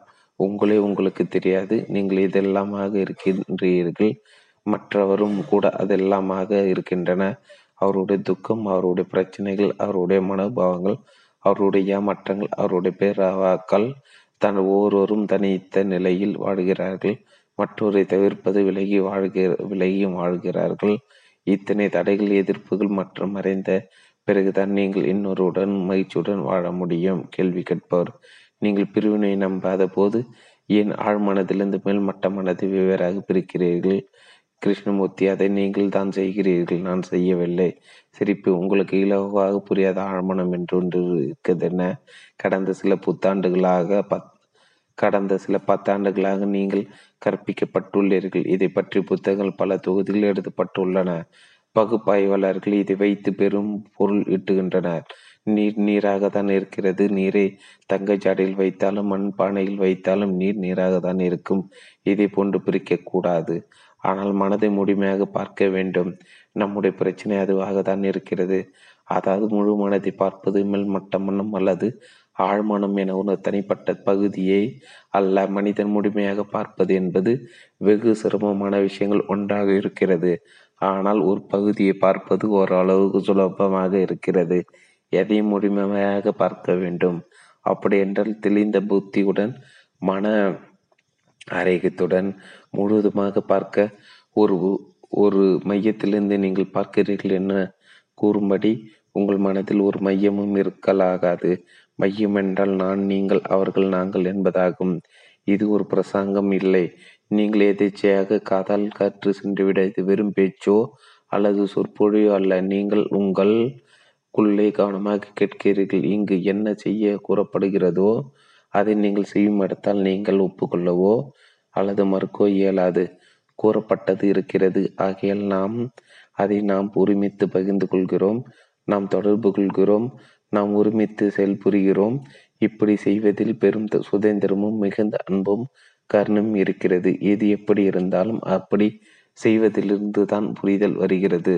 சாண்டோ மோனிகா, கலிபோர்னியா, ஒன்று மார்ச் ஆயிரத்தி தொள்ளாயிரத்தி எழுபது. இரண்டு சுதந்திரம், ஃப்ரீடம். மனம் பயத்திலிருந்து முழுத முழுவதுமாக விடுதலை பெறாவிட்டால் அதன் ஒவ்வொரு விதமான செயலும் அதிகமான தீங்கையும் அதிகமான துன்பத்தையும் அதிகமான குழப்பத்தையும் கொண்டு வருகிறது. மனிதன் உழப்பாங்கினால் அடிப்படை மாற்றம் ஏற்பட வேண்டும். எவ் என்பது எவ்வளவு முக்கியம் என்றும் இந்த மாற்றம் முழுமையான சுதந்திரத்தின் மூலம்தான் வர முடியும் என்று நாம் கூறியுள்ளோம். சுதந்திரம் என்ற சொல் எதை குறிக்கிறது என்று முழுவதுமாக நிச்சயமாக நாம் புரிந்து கொள்ளாவிடில் அது மிகவும் அபாயத்தை உண்டாக்கக்கூடிய சொல்லாகும். நாம் அந்த சொல்லின் உள்ளடக்கத்தையும் கற்றுக்கொள்ள வேண்டும். அகர் அகராதின்படி வெறுமனே அதன் அர்த்தத்தை அல்ல. நம்மில் பெரும்பாலோரும் அதை நம்முடைய குறிப்பிட்ட சுபாவத்திற்கு அல்லது விருப்பத்திற்கு அல்லது அரசியலுக்கு தகுந்த மாதிரி உபயோகிக்கிறோம். நாம் அந்த சொல்லி அரசியலுக்கு அல்லது சூழ்நிலைக்கு தொடர்பு இல்லாமல் உபயோகிக்க போகிறோம். ஆனால் அதைவிட ஆழமாக உளவில் அர்த்தத்தை ஆராய போகிறோம். ஆனால் அதற்கு முன் கற்பது என்ற சொல்லின் அர்த்தத்தை புரிந்து கொள்ள வேண்டும். நாம் முந்தைய தினம் கூறியது போல நாம் ஒன்றும் சேர்ந்து உள்ளங்கால உள்ளங்கலந்து பேசப்போகிறோம். அப்படி என்றால் கலந்து கொள்வது, ஒருமித்து பகிர்ந்து கொள்வது என்று பொருள். கற்றுக்கொள்வது இதன் ஓர் அங்கம். நீங்கள் பேசுவோரிடமிருந்து கற்றுக்கொள்ளப் போவதில்லை, ஆனால் பார்ப்பவர்களிடமிருந்து உங்களோட சொந்த எண்ணத்தின் உணர்வின் உள்ளத்தின் நடமாட்டத்தை காண பேசுவரை ஒரு முகம் பார்க்கும் கண்ணாடியாக பாவிப்பு பாவித்திருப்பதிலிருந்தும் பார்ப்பதிலிருந்தும் கற்றுக்கொள்ளப் போகிறீர்கள். இதில் எந்த அதிகாரத்தின் சம்பந்தமும் இல்லை. சௌகரியமாக இருப்பதால் பேசுவோர் மக்களிடையே ஒருவர் மேடையில் உட்கார வேண்டியிருந்தாலும் அந்த நிலை அவருக்கு எந்த விதமான அதிகாரத்தையும் அளிக்கவில்லை. ஆகவே நாம் அதை முழுவதுமாக தள்ளி வைத்து விடலாம். கற்றுக்கொள்வது என்ற பிரச்சனையை ஆழ்ந்து கவனிப்போம். இன்னொரு இன்னொருவரிடமிருந்து அல்ல, ஆனால் தன்னை கற்றுக்கொள்ள பேசுவோரை உபயோகித்து நீங்கள் உங்கள் உள்ளத்தை உங்களை அதுவா அது எதுவாக இருந்தாலும் பார்ப்பதிலிருந்து கற்றுக்கொள்கிறீர்கள். க கற்றுக்கொள்ள சுதந்திரம் இருக்க வேண்டும், பெருமளவு ஆவல் இருக்க வேண்டும், ஆழமும் ஆர்வமும் உடனே கற்றுக்கொள்ள வேண்டும் கற்றுக்கொள்ள வேண்டும் என்ற உந்துதலும் இருக்க வேண்டும். தீவிர உணர்வும் ஆர்வமும் இல்லை என்றால், கண்டுபிடிக்க ஆற்றலும் சக்தியும் இல்லை என்றால் நீங்கள் கற்றுக்கொள்ள முடியாது. எங்கு எந்த விதமான தவறான அபிப்பிராயமோ எந்த ஒரு பாரபட்சமோ விருப்பு அல்லது வெறுப்போ கண்டனம் செய்தாலும் இருந்தால் பிறகு ஒருவர் கற்றுக்கொள்வது என்பது அநேகமாக சாத்தியமில்லை. அவர்தான் பாக்கி பார்க்கிறதை திருத்து விடுகிறார். ஒழுங்கு என்ற சொல் அது என்னவென்று தெரிந்த ஒரு மனிதரிடம் மனிதரிடமிருந்து கற்றுக்கொள்வது என்று பொருள்படும். உங்களுக்கு தெரியாது என்று நீங்கள் அனுமானிக்கிறீர்கள். ஆகவே நீங்கள் இன்னொருவரிடமிருந்து கற்றுக்கொள்கிறீர்கள். ஒழுங்கு என்ற சொல் அதை உள்ளடக்கியுள்ளது. ஆனால் இங்கு நாம் ஒழுங்கு என்ற சொல்லை இன்னொருவரிடமிருந்து கற்றுக்கொள்வது என்ற அர்த்தத்தில் கையாளவில்லை. அதனால் தன்னைத்தானே பார்த்து கொள்வது என்ற அர்த்தத்தில் இதற்கு அடக்குதல் இல்லாத, ஒன்றை போன்ற புலித்தனமில்லாத, இணங்கி போவது இல்லாத, சரி கட்டி கொள்வது கூட இல்லாதது. ஆனால் உண்மையாக பார்க்கிற ஒழுங்கு அவசியம் தேவை. அந்த பார்வை ஒழுங்கின் செயல் என்றாகிறது. அதன் அதாவது பார்வையின் மூலம் கற்றுக்கொள்ளுதல். அந்த கற்றுக்கொள்ளும் செயல் ஒழுங்கை அதனுள் உடையதாக இருக்கிறது. எந்த அர்த்தத்தில் என்றால், நீங்கள் பெருமளவும் கவனம் செலுத்த வேண்டும். நீங்கள் நிறைய சக்தியை ஆழம் தீவிரம் உடனே செயலில் இறங்க வைக்கும் உந்துதல் போன்றவுடையராக இருக்க வேண்டும். நாம் பயத்தை பற்றி பேசப்போகிறோம். அதனுள் ஆராய சொல்லும் போது சொல்லும் போது நாம் நிறைய விஷயங்களை கவனிக்க வேண்டியுள்ளது. ஏனெனில் பயம் மிகவும் சிக்கலான ஒரு பிரச்சனையாக இருக்கிறது. மனமும் பயத்திலிருந்து முழுவதுமாக விடுதலை பெறாவிட்டால் ஒவ்வொரு விதமான செயலும் அதிகமான தீங்கையும் அதிகமான துன்பத்தையும் அதிகமான குழப்பத்தையும் கொண்டு வருகிறது. ஆக நாம் ஒன்றாக சேர்ந்து பயத்தின் உள்ளடக்கத்தை ஆராயப் போகிறோம். அதிலிருந்து முழுவதுமாக விடுபட முடியுமா என்று நாம் காணப்போகிறோம். நாளைக்கு என்றில்லாமல், எதிர்காலத்தில் என்றில்லாமல், ஆனால் நீங்கள் இந்த அறையை விட்டு போகும்போது பயத்தின் சுமை, இருட்டு, துன்பம், கலக்கம் இனிமேல் இல்லை என்ற நிலை வேண்டும்.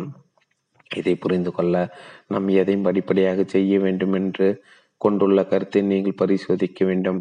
அதாவது, பயத்தை படிப்படியாக நீக்கிவிடலாம் என்ற கருத்தையும் கூட. படிப்படியாக பயத்தை நீக்கிவிடுவதால் என்று அப்படி ஒன்றும் இல்லை. இவ் ஒன்று, நீங்கள் பயத்திலிருந்து முழுவதுமாக முழுவதுமாக விடுபட்டு இருக்கிறீர்கள் அல்லது விடுபடாமலே இருக்கிறீர்கள். படிப்படியாக என்பதில் காலம் பொருள் படுகிறது. காலம் என்றால் நிகழ்ச்சிகளின் காலக்கிரம அட்டவணை என்ற கருத்தில் மட்டுமல்லாமல் மனோ ரீதியான காலம் என்ற கருத்தும் உள்ளது. நாம் இப்போது சுட்டி காட்டுவது என்னவென்றால், காலம் பயத்தின் சாரணமாகவே இருக்கிறது. ஆக பயத்தின் ஒரு வளர்க்கப்பட்டுள்ள கட்டுண்ட மனநிலையும் புரிந்து கொள்வதில் மற்றும் அவற்றின் நின்று விடுபடுவதிலும் பொதுவாக படிப்படியாக செய்வோம் என்ற கருத்து முற்றிலும் முடிவுற வேண்டும். அதுதான் நம்முடைய முதல் சிரமமாக இருக்கப் போகிறது. நான் மறுபடியும் குறிப்பிட விரும்புகிறேன், இது ஒரு பிரசாங்கம் அல்ல. இரண்டு அன்பான நண்பர்கள் ஒன்று சேர்ந்து மிகவும் சிக்கலான பிரச்சனையை ஆராய்வதாக இது இருக்க வேண்டும். மனிதன் பயத்துடன் வாழ்ந்துள்ளான். அதை அவனுடைய வாழ்க்கையின் ஒரு அங்கமாக ஏற்றுக்கொண்டாலும் பயத்திற்கு முடிவு கட்டுவதில் உள்ள சாத்தியம் அல்லது அதைவிட சாத்தியமின்மை பற்றி நாம் விசாரணை செய்கிறோம். உங்களுக்கு தெரியும், எது சாத்தியமோ அது ஏற்கனவே செய்தாகிவிட்டது, எனவே நிறைவேறிவிட்டது. இல்லையா, இது சாத்தியம் என்றால் நீங்கள் செய்யக்கூடும், ஆனால் நாளை என்பது இல்லை என்பதை நீங்கள் புரிந்து கொண்டால் தான் அது சாத்தியமில்லையோ அல்லது சாத்தியமாக மாறும். மனோ ரீதியாக பேசுகிறோம். நாம் அசாதாரணமான பிரச்சனை பயத்தால் எதிர்கொள்ள கொள்ளப்படுகிறோம். மனிதன் பயத்தை முழுவதுமாக நீக்கிவிட முடியவே இல்லை என்று வெளிப்படையாக தெரிகிறது. உடல் சம்பந்தமான பயத்தை மட்டுமின்றி உள்ளத்தின் பயத்தையும் அவனால் எப்போதும் நீக்க முடியவில்லை. அவன் எப்போதும் சமய சார்புடைய அல்லது மற்றபடி பல்வேறு வகையான பொழுதுபோக்குகளின் மூலம் அதிலிருந்து தப்பித்து வந்துள்ளான். அந்த தப்பிக்கும் வழிகள் உள்ளத்தை தவிர்ப்பதற்காக உள்ளான். ஆக நாம் பயத்திலிருந்து முழுவதுமாக விடுபட சாத்தியக்கூறுவின்மை என்பதில் சிற சிரத்தை கொள்கிறோம்.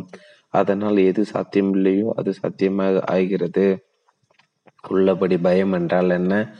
மற்றதை விட உடல் சம்பந்தமான பயங்களை சுலபமாக புரிந்து கொள்ளலாம். ஆனால் உள்ளம் சம்பந்தமான பயங்கள் மிகவும் சிக்கலானவையாக இருக்கின்றன. அவற்றை புரிந்து கொள்ள ஆராய்வதற்கு சுதந்திரம் வேண்டும். ஒரு அபிப்பிராயம் சொல்ல கொள்ளக்கூடாது. இந்த பயத்தை முடிவுக்கு கொண்டு வரும் சாத்தியக்கூறின் தர்க்க சாத்திர விவாதங்களை கொண்டு விசாரணை கூடாது. ஆனால் உடல் சம்பந்தமான பயங்களை பற்றி விசாரணையை முதலில் செய்வோம். உடல் சம்பந்தமான பயங்கள் இயற்கையாக உள்ளத்தை பாதிக்கின்றன. எந்த விதமான அபாயத்தை நீங்கள் சந்தித்தாலும் உடனே உடலின் பதிலிப்பு பதிலளிப்பு இருக்கிறது. அது பயமா? நீங்கள் என்னிடமிருந்து கற்றுக்கொள்ளவில்லை, நாம் சேர்ந்தாற்போல் கற்றுக்கொள்கிறோம். ஆகையால் நீங்கள் பெருமளவு கவனம் செலுத்த வேண்டும். ஏனெனில் இது மாதிரி கூட்டத்திற்கு வந்து ஒரு சில கருத்துக்களுடன் அல்ல அல்லது சூத்திரங்களுடன் புதில் ஒருவித நன் நன்மையில்லை. அது பயத்திலிருந்து மனதை விடுவிப்பதில்லை. ஆனால் எது மனதை பயத்திலிருந்து முழுவதுமாக நிச்சயமாக விடுவிக்கிறது என்றால் அதை முற்றிலும் இப்போதே புரிந்து கொள்வதாகும். நாளைக்கல்ல. இது எதை முழுவதுமாக முற்றிலுமாக பார்ப்பது போன்று, நீங்கள் எதை பார்க்கிறீர்களோ அதை புரிந்து கொள்கிறீர்கள். பிறகு அது உங்களுடையது, வேறு யாருடையதும் அல்ல. ஆக உடல் சம்பந்தமான பயம் இருக்கிறது. ஒரு செங்குத்தான மலை உச்சியை காண்பது போன்று, ஒரு காட்டு மிருகத்தை சந்திப்பது போன்று. அத்தகைய அபாயத்தை சந்திக்கும் போது உங்களிடம் ஏற்படும் பிரதிபலிப்பு உடல் சம்பந்தமான பயமா அல்லது அது பேரறிவா? நீங்கள் ஒரு பாம்பை எதிர்கொள்கிறீர்கள், உடனே பதிலளிப்பு நிகழ்கிறது. அந்த பதிலளிப்பு கடந்த காலத்தில் உருப்பெற்று கட்டுன்ற நிலை அல்லது கட்டுன்ற நிலை எச்சரிக்கையாக இரு என்று கூறுகிறது. உங்களுடைய உள்ளம் உடலின் முழுமையான ப பரித பதிலளிப்பு கட்டுக்குண்டு நிலையாயினும் உடனடியாக நிகழ்கிறது. அது கடந்துவிட்டதன் விளைவு எனினும் மிருகம் அபாயகரமானது என்று உங்களுக்கு கூறப்பட்டுள்ளது. எந்த விதமான உடல் சம்பந்தமான அபாயத்தையும் சந்திப்பதில் பயம் இருக்கிறதா அல்லது உயிர் காப்புக்கு வேண்டியதன் தேவைக்கான நுண்ணறிவு பதிலளிப்பதாக இது இருக்கிறதா? பிறகு முன்பு வந்து போன உடல் வலி அல்லது நோய் மறுபடி வருமா என்ற பயம் இருக்கிறது. அப்போது எது என்ன நிகழ்கிறது? அந்த பய நுண்ணறிவா அல்லது கடத்து கடந்த காலத்தில் ஒருவருக்கு இருந்த வழி மறுபடியும் வந்துவிடுமா என்று பயப்படும் நினைவின் பிரதிபலிப்பான எண்ணத்தின் செயலா? எண்ணம் பயத்தை உண்டு பண்ணுகிறது என்பது தெளிவாக இருக்கிறதா? பல வகையான உள்ளம் சம்பந்தமான பயங்களும் கூட உள்ளன. மரணத்தை பற்றிய பயம், சமுதாயத்திடம் பயம், மரியாதைக்குரியவராக இல்லாமல் போய்விடுமா என்ற பயம், மக்கள் என்ன கூறுவார்களா என்ற பயம், இருட்டை கண்டு பயம் என்னும் பிற. நாம் உளவியல் பயங்களை பற்றி விசாரிப்பதற்கு முன் நாம் ஒன்றை வெகு தெளிவாக புரிந்து கொள்ள வேண்டும். நாம் பாகுபடுத்தி ஆராய போவதில்லை. பாகுபடுத்தி ஆராய்ந்தால் எல் எவ்வகையிலும் பார்வையுடனும் காண காணும் செயலுடனும் சம்பந்தப்பட்டதில்லை.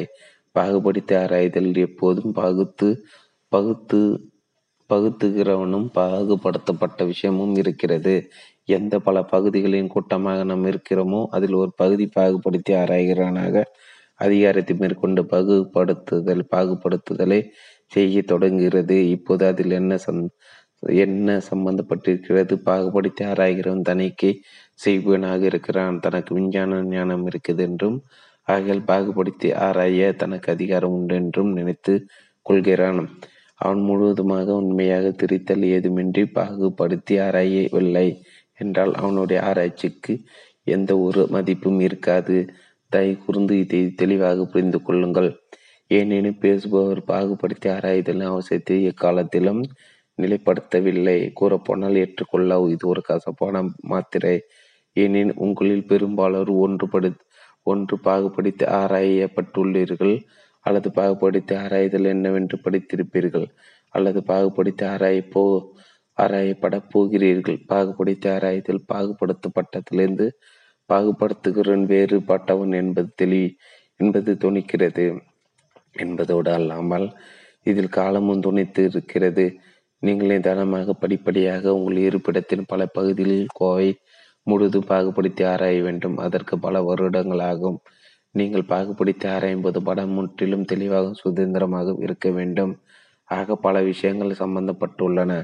பாகுபடுத்தி ஆராய்கிறவன் மற்ற பகுதியிலிருந்து தன்னை தனிமைப்படுத்தி கொண்ட ஒரு பகுதியான தான் பகு பாகுபடுத்தி ஆராயப் போகிறேன் என்று கூறுகிறான். மற்றும் காலம் தினம் பார்த்தல், விமர்சித்தல், கண்டனம் செய்தல் பாகுபடுத்தி ஆராய்ப்பேன் என்று கூறுகிறான். மற்றும் காலம் தினம் பார்த்தல், கம விமர்சித்தல், கண்டனம் செய்தல், சீர்தூக்கி பார்த்தல், எடை போடுதல், நினைவு கூறல் என பலவும் சம்பந்தப்பட்டுள்ளன. நினைவுகள் முழு நாடகம் கூட இதில் உள்ளடங்கி இருக்கிறது. கனவு காண வேண்டியது தேவைதானா என்று யாரும் கேட்பதில்லை. எல்லா உளவியல் நிபுணர்கள் நீங்கள் கட்டாயம் கனவு காண வேண்டும் என்றும் இல்லையெனில் பைத்தியமாகி விடுவீர்கள் என்று கூறியுள்ளனர். ஆக பாகுபடுத்தி ஆராய்கிறவன் யார்? அவன் உங்களின் ஒரு பகுதி, உங்கள் மனதின் ஒரு பகுதி. அவன் மற்ற பகுதியில் ஆராயப் போகிறான். அவன் கடந்த கால அனுபவங்களின், கடந்த கால விஷய ஞானத்தின், கடந்த கழிப்பின் விளைவு. அவன் ஒரு மையம். அந்த மையத்திலிருந்து அவன் ஆராயப் போகிறான். அந்த மையத்தில் ஏதேனும் உண்மை இருக்கிறதா? செல்லத்தக்கது ஏதேனும் உண்டா? நாம் எல்லோரும் ஒரு மையத்திலிருந்து செயல்புரிகிறோம். அந்த மையம் என்ன? அந்த மையம் பயத்தின், தவிப்பின், பேராசையின், துன்பத்தின், நம்பிக்கையின், நம்பிக்கையின்மையின், சார்ந்திருத்தலின், பேராவலின், விட்டு பார்த்தலின் மையம். இந்த மையத்திலிருந்து தான் நாம் நினைக்கிறோம், செயல்புரிகிறோம். இது ஒரு அனுமானம் இல்லை, கொள்கை இல்லை, ஆனால் நிச்சயமானதும் நோக்கக்கூடியதுமா நோக்கக்கூடியதுமான தினசரி உண்மை. இந்த மையத்தில் பல கூறுகள் உள்ளன. அவற்றில் ஒரு கூறு பாகுபடுத்தி ஆராய்கிற ஆராய்கிறவனாகிறது.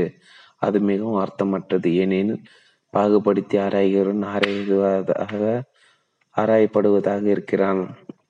இதை நீ இதை நீங்கள் கட்டாயம் புரிந்து கொள்ள வேண்டும். இந்நிலையில் பயம் என்னும் விஷயத்தில் வெகு ஆழமாக நாம் செல்லும் போது நம்மால் தொடர முடியாமல் போய்விடும். இதை நீங்கள் முழுவதுமாக புரிந்து கொள்ள வேண்டும்.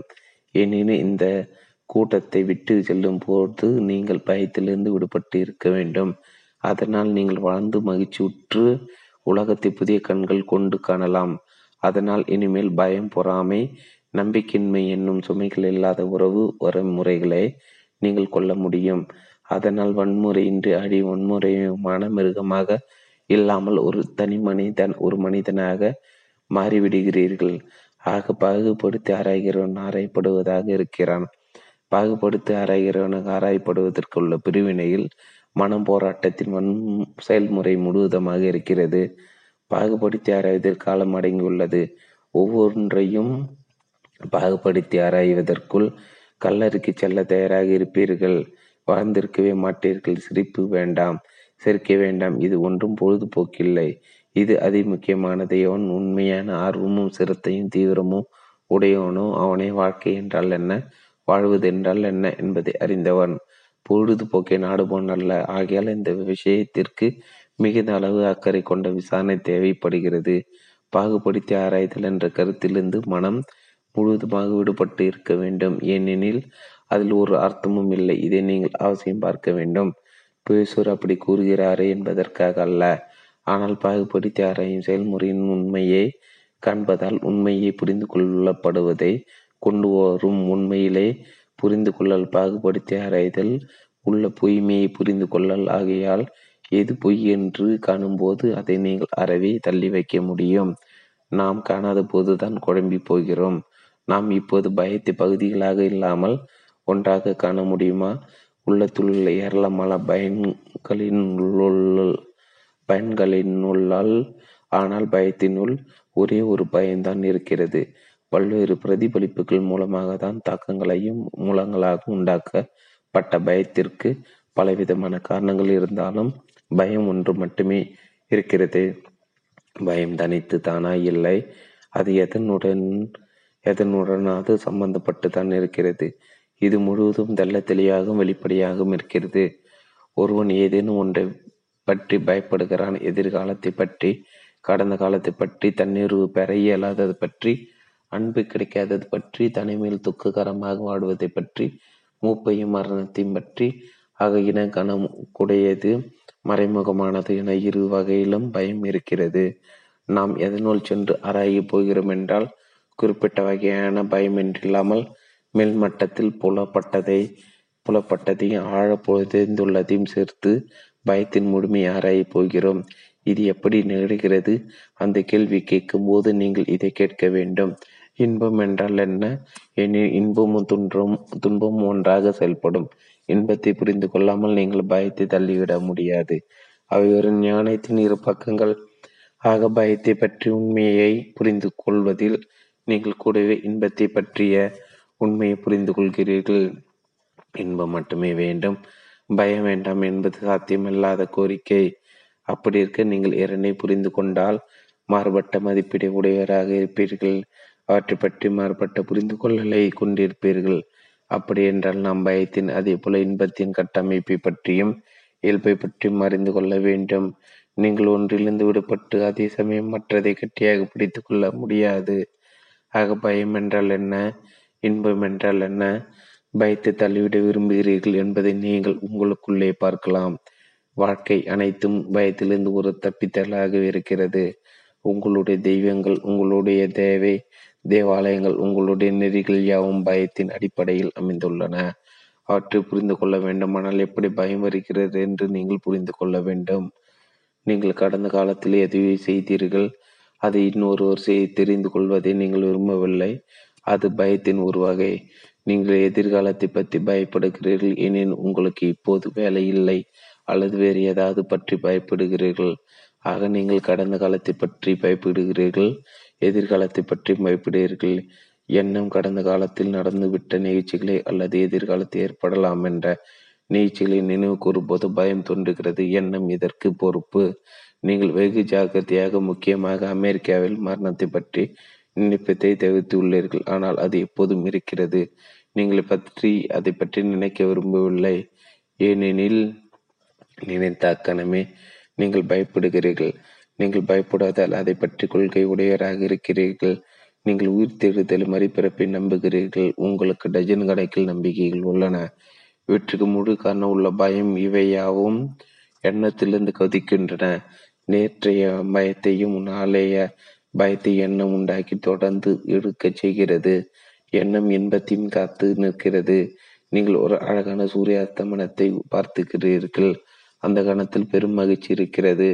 நீர் மீது பட்ட ஒளி, நாடகு, மரங்களின் அசைவு இவற்றில் பெரும் மகிழ்ச்சி அளிக்கிறது. பிறகு எண்ணமே கூடவே வந்து எனக்கு அது மறுபடியும் வேண்டும், நான் எவ்வளோ ஆசைப்படுகிறேன் என்று கூறுகிறது. நீங்கள் அதை பற்றி நினைக்க தொடங்குகிறீர்கள்.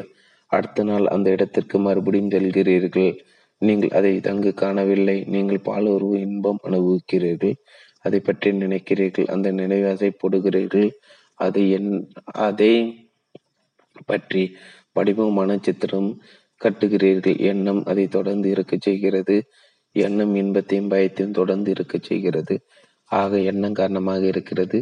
நீங்கள் கற்றுக்கொள்ளது ஒரு சூத்திரம் அல்ல, ஆனால் நாம் ஒருங்கிணைந்து புரிந்து கொள்ள வேண்டியதான நிகழ்ச்சி.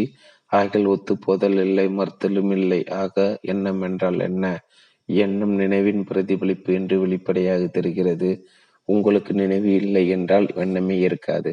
உங்கள் இல்லத்திற்கு செல்லும் சாலை உங்களுக்கு நினைவில் இல்லை என்றால் நீங்கள் இல்லத்திற்கு செல்ல முடியாது. ஆக எண்ணம் பயத்தை இன்பத்தை வளர்த்து தொடர்ந்து இருக்க செய்வதோடு அல்லாமல் அது திறம்பட தொழில் புரிவதற்கும் செயல்படுவதற்கு தேவையாகிறது.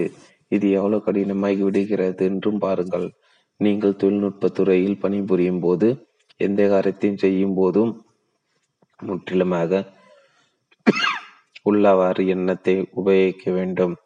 அதே நேரத்தில் எண்ணம் பயத்தையும் இன்பத்தையும் தருகிறது, எனவே வேதனை வளர்க்கிறது. ஆக ஒருவர் தன்னை கேட்கும் கேள்வி, எண்ணத்திற்கு என்ன இடம் இருக்கிறது, எங்கே எண்ணத்தை முழுவதுமாக உபயோகிக்க வேண்டும் என்பதற்கும் எங்கே அது குறுக்கிடங்காமல் இருக்க வேண்டும் என்பதற்கு இடையே எல்லை கோடு எங்கு உள்ளது? வெகு அழகான சூரிய அஸ்தமனத்தை காண்கிறீர்கள். அந்த கணத்தில் மகிழ்வுடன் வாழ்கிறீர்கள். அக்கணமே அதை மறந்து விடுகிறீர்கள் என்பது போல எண்ணுவதுதான் முழு செயல்முறையும் எக்காலத்திலும் விடுபட்டு இருப்பதில்லை. ஏனே அதன் மூல காரணமே கடந்த காலத்தில் இருக்கிறது. எண்ணம் எப்போதும் புதிதாக இருப்பதில்லை.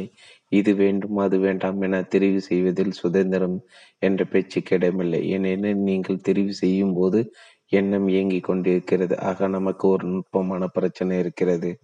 அதாவது ஒருவர் பயத்தை கொண்டு வரும் எண்ணத்தின் அபாயத்தை பார்க்கிறார்.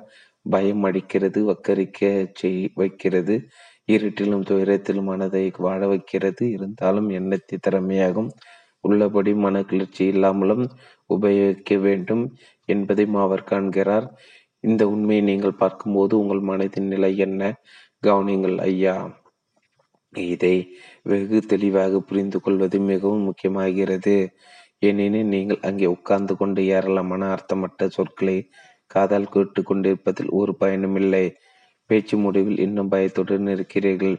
இதை விட்டு இந்த இடத்தை விட்டு நீங்கள் போகும்போது பயம் என்பது இருக்கக்கூடாது. பயம் இல்லை என்று உங்களை நீங்கள் மனவசியம் செய்து கொள்வதனால் அல்ல, நீங்கள் நிஜமாக உளவில் ரீதியாக அகத்தளவில் பயத்தின் முழு அமைப்பையும் புரிந்து கொண்ட காரணத்தால். அதனால் தான் கற்றுக்கொள்வது பார்ப்பது மிக முக்கியமாகின்றன.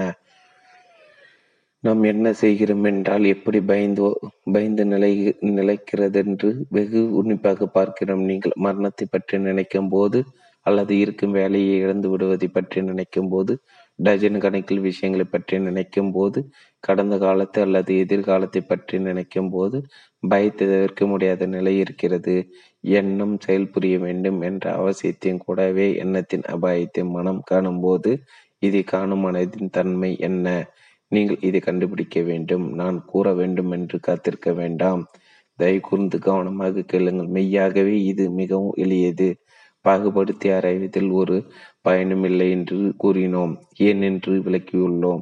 இதன் உண்மையை நீங்கள் பார்த்துவிட்டால் நீங்கள் இதை புரிந்து கொண்டீர்கள் கொண்டீர்கள் முன்பு உங்கள் கட்டுண்ட நிலையின் ஒரு பகுதியாக பாகுபடுத்தி ஆராய்தல் ஏற்றுக்கொண்டிருந்தீர்கள். இப்போது பாகுபடுத்தி ஆராய்தலின் பயனின்மையே பொய்மை நீங்கள் காணும் போது அதுவே போய்விடுகிறது. ஆக பாகுபடுத்தி ஆராய்தலை ஒரு பக்கம் தள்ளி வைத்த மனதின் நிலை என்ன? அது மேலும் சுயேட்சையாக இருக்கிறது. இல்லையா? ஆகையால் அது மேலும் உயிர்ப்புள்ளதாக, அதிக அளவில் சுறுசுறுப்புள்ளதாக, மிகுந்த அளவில் நுண்ணறிவுள்ளதாக, கூர்மையுள்ளதாக, உணர்வு உள்ளதாக இருக்கிறது. பயம் எப்படி வந்து நிலைக்கிறது என்ற உண்மையை நீங்கள் கண்டபோது, அதை பற்றி கற்றுக்கொண்ட போது, இன்பத்தையும் செயல்முறையும் கூட கவனித்த போது, பிறகு மிகவும் கூர்மையாகவும் அதிக தெளிவானதாகவும் எனவே உச்சமான நுண்ணறிவுடையதாகவும் ஆகிவரும் மனதின் நிலையை கவனியுங்கள். இந்த நுண்ணறிவு தகவலறிவுடன் அனுபவத்துடன் எவ்வித தொடர்பும் இல்லை. கல்லூரிக்கு செல்வதாலோ அங்கு எப்படி உணர்வு பூர்வமாக இருப்பது என்று கற்றுக்கொள்வதாலோ இந்த நுண்ணறிவை அடைய முடியாது. நீங்கள் வெகு உன்னிப்ப உன்னிப்பாக பாகுபடுத்தி ஆராயத்தில் முழு அமைப்பையும், அதில் என்ன உள்ளடங்கி இருக்கிறது என்பதையும், காலம் சம்பந்தப்பட்டுள்ளதையும் ஒரு பகுதி முழு செயல் செயல்முறை வறுமையாக்க முடியும் என்ற எண்ணத்தை அறிவின்மையும் கண்டால் இந்த நுண்ணறிவு வரும். நீங்கள் பயத்தின் இயல்பை கண்ட போதும், இன்பத்தை என்னவென்றால் என்னவென்று புரிந்து கொண்ட போதும் இது வருகிறது. ஆக பயம் பயம் ஒரு பழக்கமாகிவிட்டது. நாளைக்கு உங்களை தாக்கும் போது அதை எப்படி எதிர்கொள்வதென்றும் எப்படி தள்ளி போடக்கூடாதென்றும் நீங்கள் தெரிந்து கொள்வீர்கள். அத்தருணம் பயத்தை எதிர்கொள்வதே அதற்கு முடிவு கட்டுவதாகும். ஏனெனில் நுண்ணறிவு செயலில் இருக்கிறது. அப்படி என்றால் தெரிந்த பயங்களை மட்டுமில்லாமல் ஆழத்தில் மறைந்திருந்த பயங்களை முடிவு கட்டுவதாகும். விசித்திரமான விஷயங்கள் ஒன்று, எவ்வளவு சுலபமாக நாம் பாதிப்படைகிறோம் என்பது. குழந்தை பருவத்திலிருந்து நாம் கத்தோலியராக, பிரா பிராஸ்டண்டாக, அமெரிக்கராக அல்லது வேறு எதையாவது சந்திக்க வளர்க்கப்பட்டுள்ளோம். நாம் திரும்ப திரும்ப செய்யப்பட்ட பிரசாரங்களின் விளைவு நாம் அதை திரும்பவும் செய்து கொண்டே இருக்கிறோம். நாம் இரண்டாம் தர மனிதர்களாக இருக்கிறோம். ஆகியால் பேசுவரும் பாதிப்புக்குள்ளாகாமல் எச்சரிக்கையாக இருங்கள். ஏனெனில் நீங்கள் உங்கள் வாழ்க்கையுடன் ஈடுபட்டு இருக்கிறீர்கள், பேச்சாளர் வாழ்க்கையுடன் அல்ல. இன்பம் என்பதை ஆராய செய்வதில் ஒரு உண்மையான மகிழ்ச்சி என்னவென்று கூட புரிந்து கொள்ள வேண்டும். ஏனெனில் அதற்கும் இன்பத்திற்கும் எவ்வித தொடர்பும் இல்லை. இன்பத்திற்கும் ஆசைக்கும் அன்போடும் எந்த சம்பந்தமாவது இருக்கிறதா? இதையெல்லாம் புரிந்து கொள்ள வேண்டுமாயின் ஒருவர் தன்னைத்தானே பார்த்து கொள்ள வேண்டும். ஒரு ஒரு உலகின் விளைவு அவர் மற்ற மனிதர்களின் ஓர் அங்கமாக இருக்கிறார். மற்ற மனிதர்களும் இதே பிரச்சனை உடையவர்களாக இருக்கின்றனர்.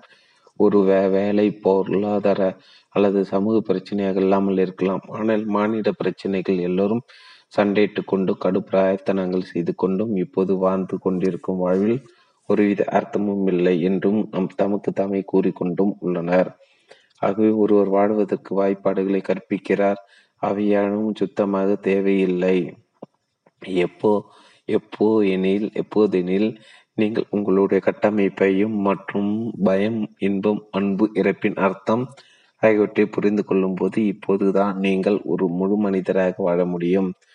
ஒருபோதும் எந்த தவறும் செய்யாமல் இருக்க முடியும். ஆகவே கேள்வியும் பதில் உங்களுக்குள்ளே இருக்கிறது என்பதை மனதில் கொண்டு வேண்டுமானால் நீங்கள் கேள்விகளை கேட்கலாம். கேள்வி கேட்பவர் பயம் தெரியாத ஏதோ ஒன்றால் உண்டு பண்ணுகிறதென்றால் அதை புரிந்து கொள்ள எண்ணத்தை உபயோகிப்பது ஒரு தவறான வழி என்று நீங்கள் கூறுகிறீர்களா? கிருஷ்ணமூர்த்தி, தெரியாதை பற்றி பயப்படுவதாக நீங்கள் கூறுகிறீர்கள்.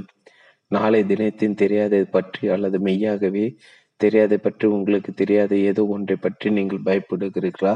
அல்லது உங்களுக்கு தெரியாத ஒன்றின் மீது பற்று வைத்து அதை பற்றி நீங்கள் பயப்படுகிறீர்களா? ஆகையால் தெரியாததை விடு விடுவதற்கு பயப்படுகிறீர்களா? நீங்கள் புரிந்து கொண்டீர்களா? ஐயா, நீங்கள் இறப்பை கண்டு பயப்படுகையில் தெரியாததை கண்டு பயப்படுகிறீர்களா? அல்லது உங்கள் இன்பங்கள், உங்கள் குடும்பம், உங்கள் சாதனைகள், உங்கள் வெற்றி, உங்கள் மேச்சை நாற்காலி போன்ற தெரிந்த விஷயங்கள் அனைத்தும் ஒரு முடிவுக்கு வருவதை கண்டு பயப்படுகிறீர்களா? தெரியாத ஒன்றை பற்றி ஒருவர் எப்படி பயப்பட முடியும்? நீங்கள் தெரியாதை பற்றி பயப்படுகிறீர்கள் என்றால் எண்ணம் அதை தெரிந்த கணத்திற்கு எடுத்து செல்ல விரும்புகிறது. அதனால் எண்ணம் கற்பனை செய்ய தொடங்குகிறது. ஆகையால் உங்கள் தெய்வம் உங்கள் கற்பனையின் அல்லது பயத்தின் உற்பத்தி. ஆகையால் ஐயா, தெரியாதது அனு பற்றி அனுமானிக்க வேண்டாம். தெரிந்ததை புரிந்து கொள்ளுங்கள். தெரிந்தது என்றும் விடுபடு விடுபடுங்கள் கேள்விப்பட்டுகொள்பதாவே நான் நம்புகிறேன், என் அவநம்பிக்கை நீங்கள் உதவுங்கள் என்ற வாக்கியத்தை படித்துள்ளேன். நம்பிக்கைக்கும் சந்தேகத்திற்கும் வெளிப்படையாக முரண்பாடு இருக்கும்போது நாம் எதை சாதிக்க முடியும்? கிருஷ்ணமூர்த்தி, நீங்கள் படிக்கும் எதை ஏன் நம்புகிறீர்கள்? அது பைபிள் இருந்தாலும் அல்லது கீதையில் இருந்தாலும் அல்லது மற்ற சமயங்கள் புனித நூல்களில் இருந்தாலும் அதை பொருட்படுத்த வேண்டாம். இதை கவனமாக பாருங்கள். நீங்கள் ஏன் நம்புகிறீர்கள்? நாளை சூரிய உதயத்தில் நீங்கள் நம்பிக்கை கொண்டுள்ளீர்களா? ஒரு வகையில் நீங்கள் நம்புகிறீர்கள். அது உதிக்கும் என்று நீங்கள் நினைக்கிறீர்கள். ஆனால் நீங்கள் சொர்க்கத்தை நம்புகிறீர்கள், ஒரு பரம பிதாவை நம்புகிறீர்கள், வேறு எதையாவது நம்புகிறீர்கள். ஏன்? ஏனெனில் நீங்கள் பயந்துள்ளீர்கள். மகிழ்ச்சியின்றி தனிமையாக இருக்கிறீர்கள். மரணம் பயம் இருப்பதால் அது நிரந்தரமாக இருக்கிறது என்று நினைக்கிறீர்களோ அதை நீங்கள் நம்புகிறீர்கள். நம்பிக்கைகளை சுமையாக கொண்டிருக்க மனம் எப்படி தெளிவாக காண முடியும்? எப்படி பார்ப்பதற்கு மனம் விடுபட்டு இருக்க முடியும்? அப்படிப்பட்ட மனம் எப்படி அன்பு கொள்ள முடியும்? உங்களுக்கு உங்களுக்கு உங்கள் நம்பிக்கை இன்னொருவருக்கு அவருடைய நம்பிக்கை. பயத்தின் பிரச்சனை முழுவதுமாக புரிந்து கொள்வதில் ஒருவருக்கு எந்த ஒரு நம்பிக்கையும் இருக்கக்கூடாது. அப்போது மனம் திரும்பி ஏதுமின்றி மகிழ்ச்சியாக செயல்படும்.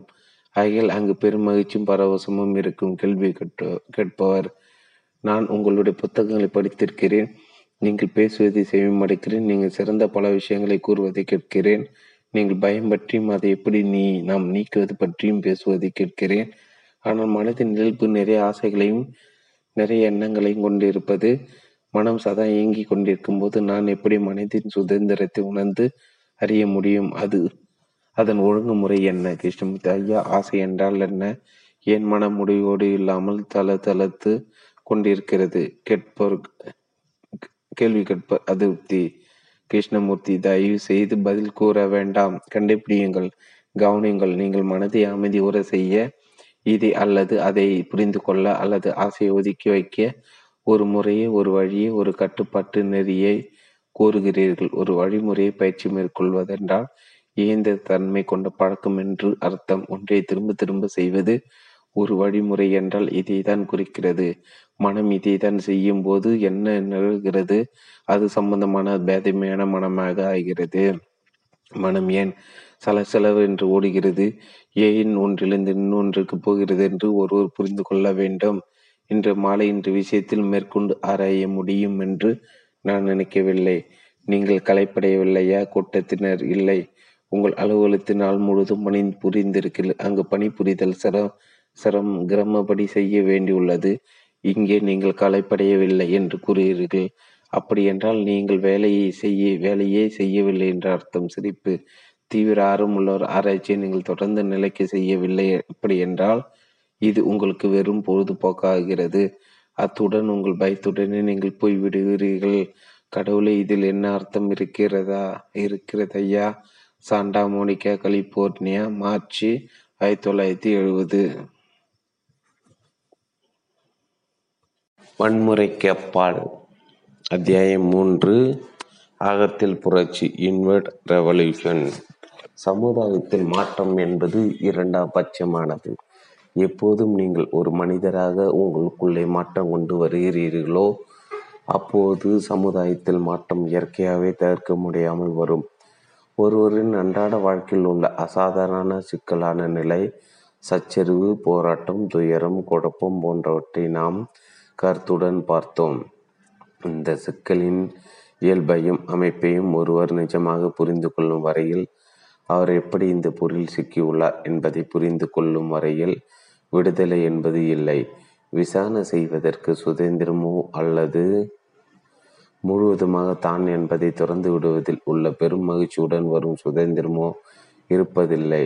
மேலோட்டத்தில் அல்லது ஒருவர் மனதில் ஆழத்தில் உள்ள மூளை முடுக்குகள் பயம் எந்த வடிவத்தில் இருந்தாலும் அத்தகைய சுதந்திரம் இருக்க சாத்தியமில்லை. பயம், இன்பம், ஆசை இவற்றையிடையே உள்ள உறவு பற்றியும் குறிப்பிட்டுள்ள பயத்தை புரிந்து கொள்ள வேண்டுமானால் ஒருவர் இன்பத்தின் இயல்பையும் புரிந்து கொள்ள வேண்டும். எந்த மையத்திலிருந்து நம் வாழ்க்கையும் நம் செயல்களும் உதயமாகின்றனவோ அந்த மையத்தை எவ்வகையிலாவது மாற்ற முடியுமா என்பதை பற்றி இன்று மாலை பேசுவோம் இன்று காலை பேசுவோம். ஏனெனில் ஒரு மாற்றம், ஒரு அடிப்படை மாற்றம், அகப்புரட்சி தேவை என்பது தெளிவு. அந்த அடிப்படை மாற்றத்தை அடைய வேண்டுமெனில் நம்முடைய வாழ்க்கை என்னவாக இருக்கிறது என்பதை மிக்க கவனத்துடன் ஒருவர் ஆராய வேண்டும். அதை நின்று தப்பிக்க கூடாது. தத்துவார்த்த நம்பிக்கைகளுக்கும் வலியுறுத்தல்களுக்கு இடம் கொடுக்கலாகாது. ஆனால் நம்முடைய வாழ்க்கையில் உள்ளபடி வெகு கவனமாக பார்க்க வேண்டும். பார்த்து அதை முழுவதுமாக மாற்ற முடியுமா என்று கவனிக்க வேண்டும். அந்த அடிப்படை மாற்றத்தில் சமுதாயத்தின் இயல்பிலும் பண்பாட்டிலும் மாற்றத்தை உண்டாக்கலாம். சமுதாயத்தில் மாற்றம் ஏற்படும். மாற்றம் வேண்டும், ஏனெனில் அதில் நிறைய தீமைகளும் சமூக அநீதிகளும் உள்ளன. அத்துடன் பயங்கரமான போலியான வழிபாடுகளும் இன்னும் பெருவமாக இருக்கின்றன. ஆனால் சமுதாயத்தின் மாற்றம் என்பது இரண்டாம் பட்சமானது. எப்போது நீங்கள் ஒரு மனிதராக அடுத்தவருடன் உள்ள உறவில் மாற்றம் கொண்டு வருகிறீர்களோ அப்போது சமுதாயத்தில் மாற்றம் இயற்கையாக தவிர்க்க முடியாமல் வரும். இன்று காலை நாம் மூன்று முக்கியமான விஷயங்களை பற்றி ஆராய போகிறோம். வாழ்வது என்றால் என்ன, நாம் அன்றாட நடத்தும் வாழ்க்கை, கருணை அன்பு என்றால் என்ன, மூன்றாவதாக இறப்பு என்றால் என்ன. ஆகிய ஒன்றுடன் ஒன்று நெருக்கமாக தொடர்புடையவை. ஒன்றை புரிந்து கொள்ளும் போது நாம் மற்ற இரண்டையும் புரிந்து கொள்வோம். நாம் முன்பே கண்டது போல் நீங்கள் வாழ்க்கையை பகுதிகளாக எடுத்துக்கொள்ள முடியாது.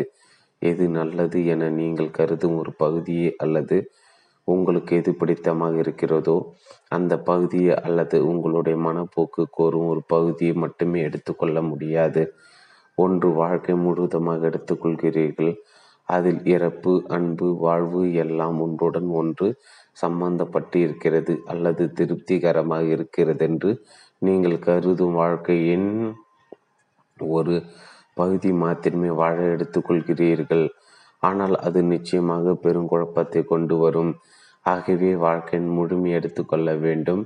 மேலும் வாழ்க்கை என்பது என்ன என்பதை நாம் கருதி பார்க்கும்போது நாம் ஒரு முழுமையான தெளிவான புனிதமான விவகாரத்தை பற்றி ஆராய்ந்து பேசுகிறோம் என்பதை நாம் மனதில் இருத்த வேண்டும்.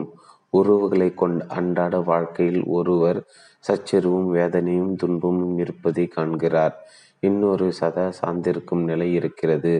சார்ந்திருத்தலி தன்னை பற்றி தன்னிருக்கும் ஒப்பிட்டு பார்த்தலும் இருக்கிறது. இதை தான் நாம் வாழ்க்கை என்று கூறுகிறோம். நான் இதை மறுபடியும் கூற அனுமதிக்க வேண்டும்.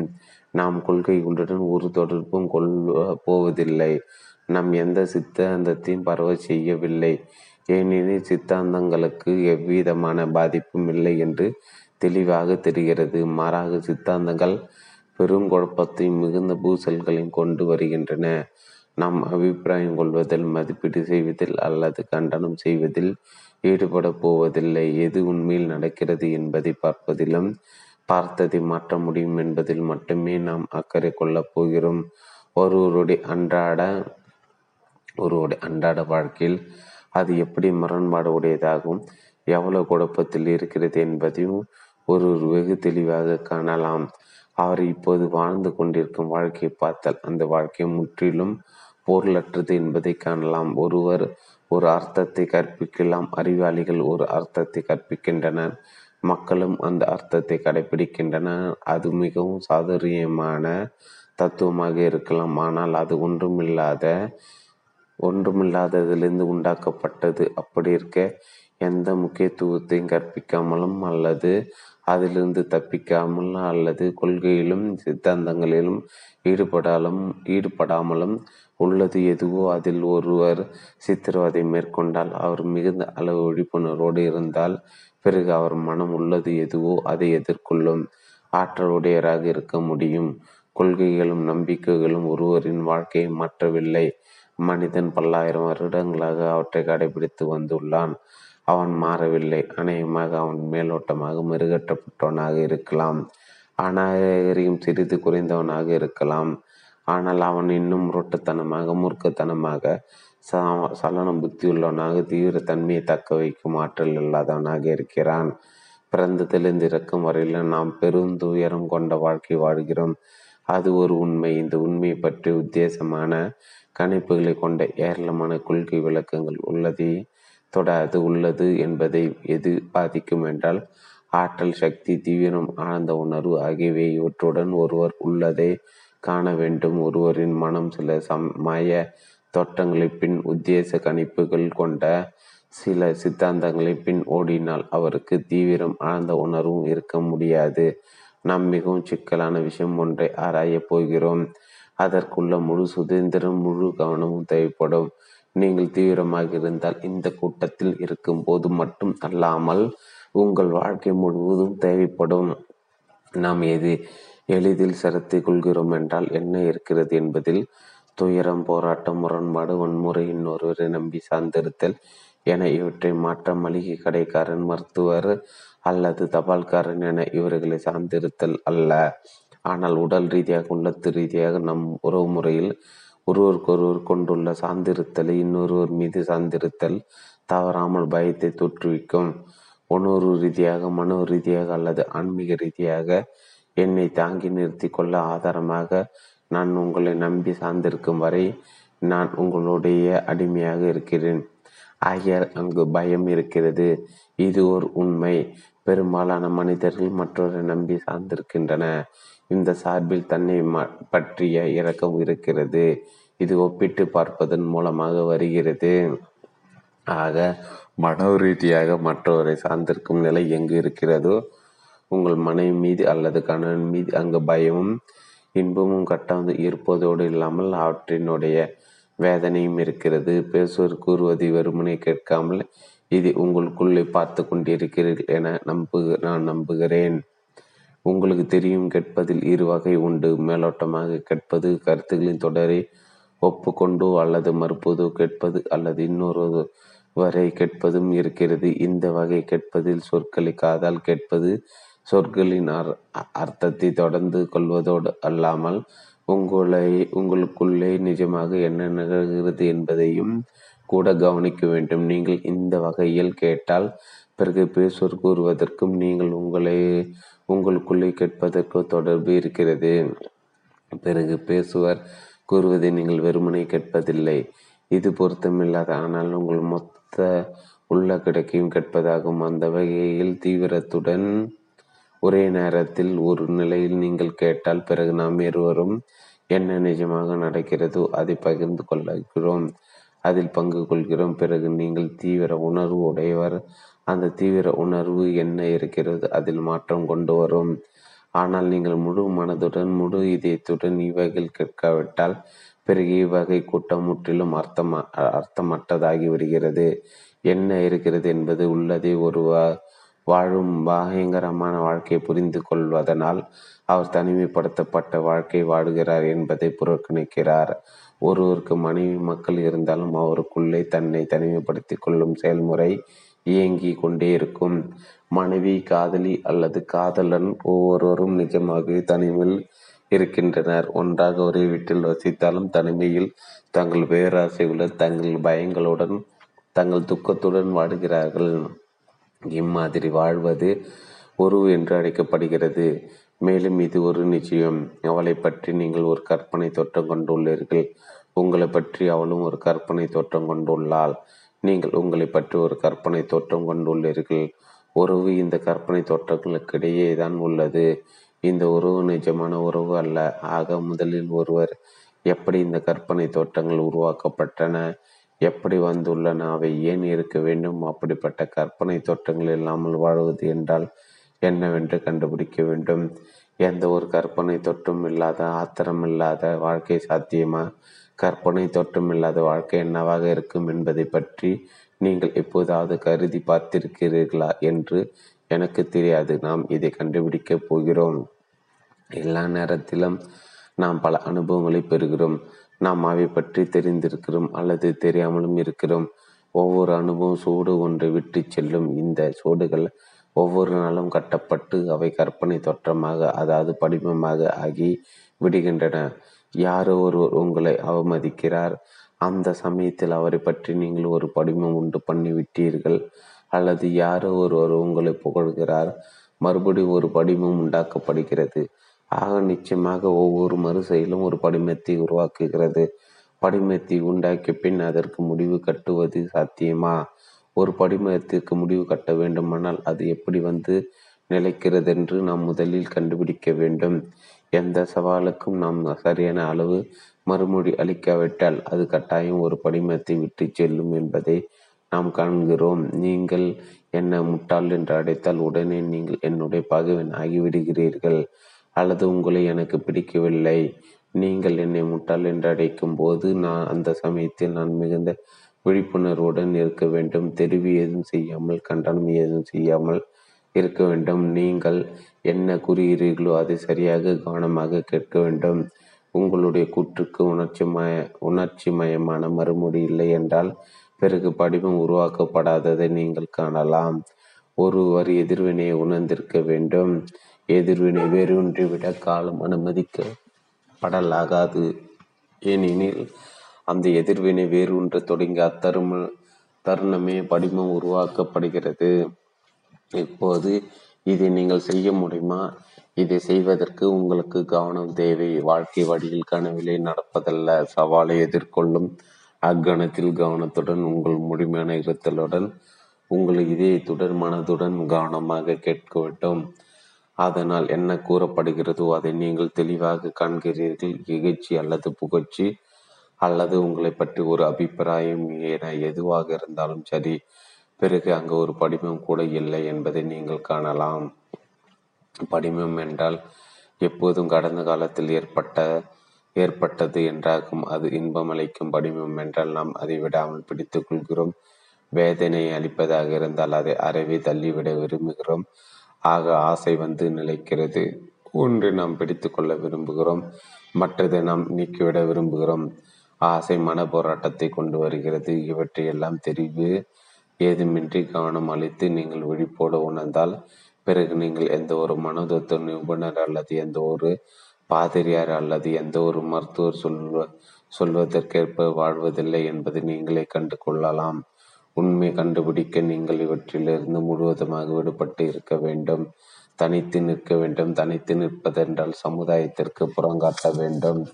நீங்கள் உங்களை கவனமுடன் பார்த்தால் உங்கள் மூளையின் ஒரு பகுதி, பல்லாயிரக்கணக்கான வருடங்களுக்காக பரிணாம வளர்ச்சி பெற்ற மூளையின் ஒரு பகுதி கடந்த காலமாக இருக்கிறதென இருக்கிறதென்ன இருக்கிறதென காணலாம்.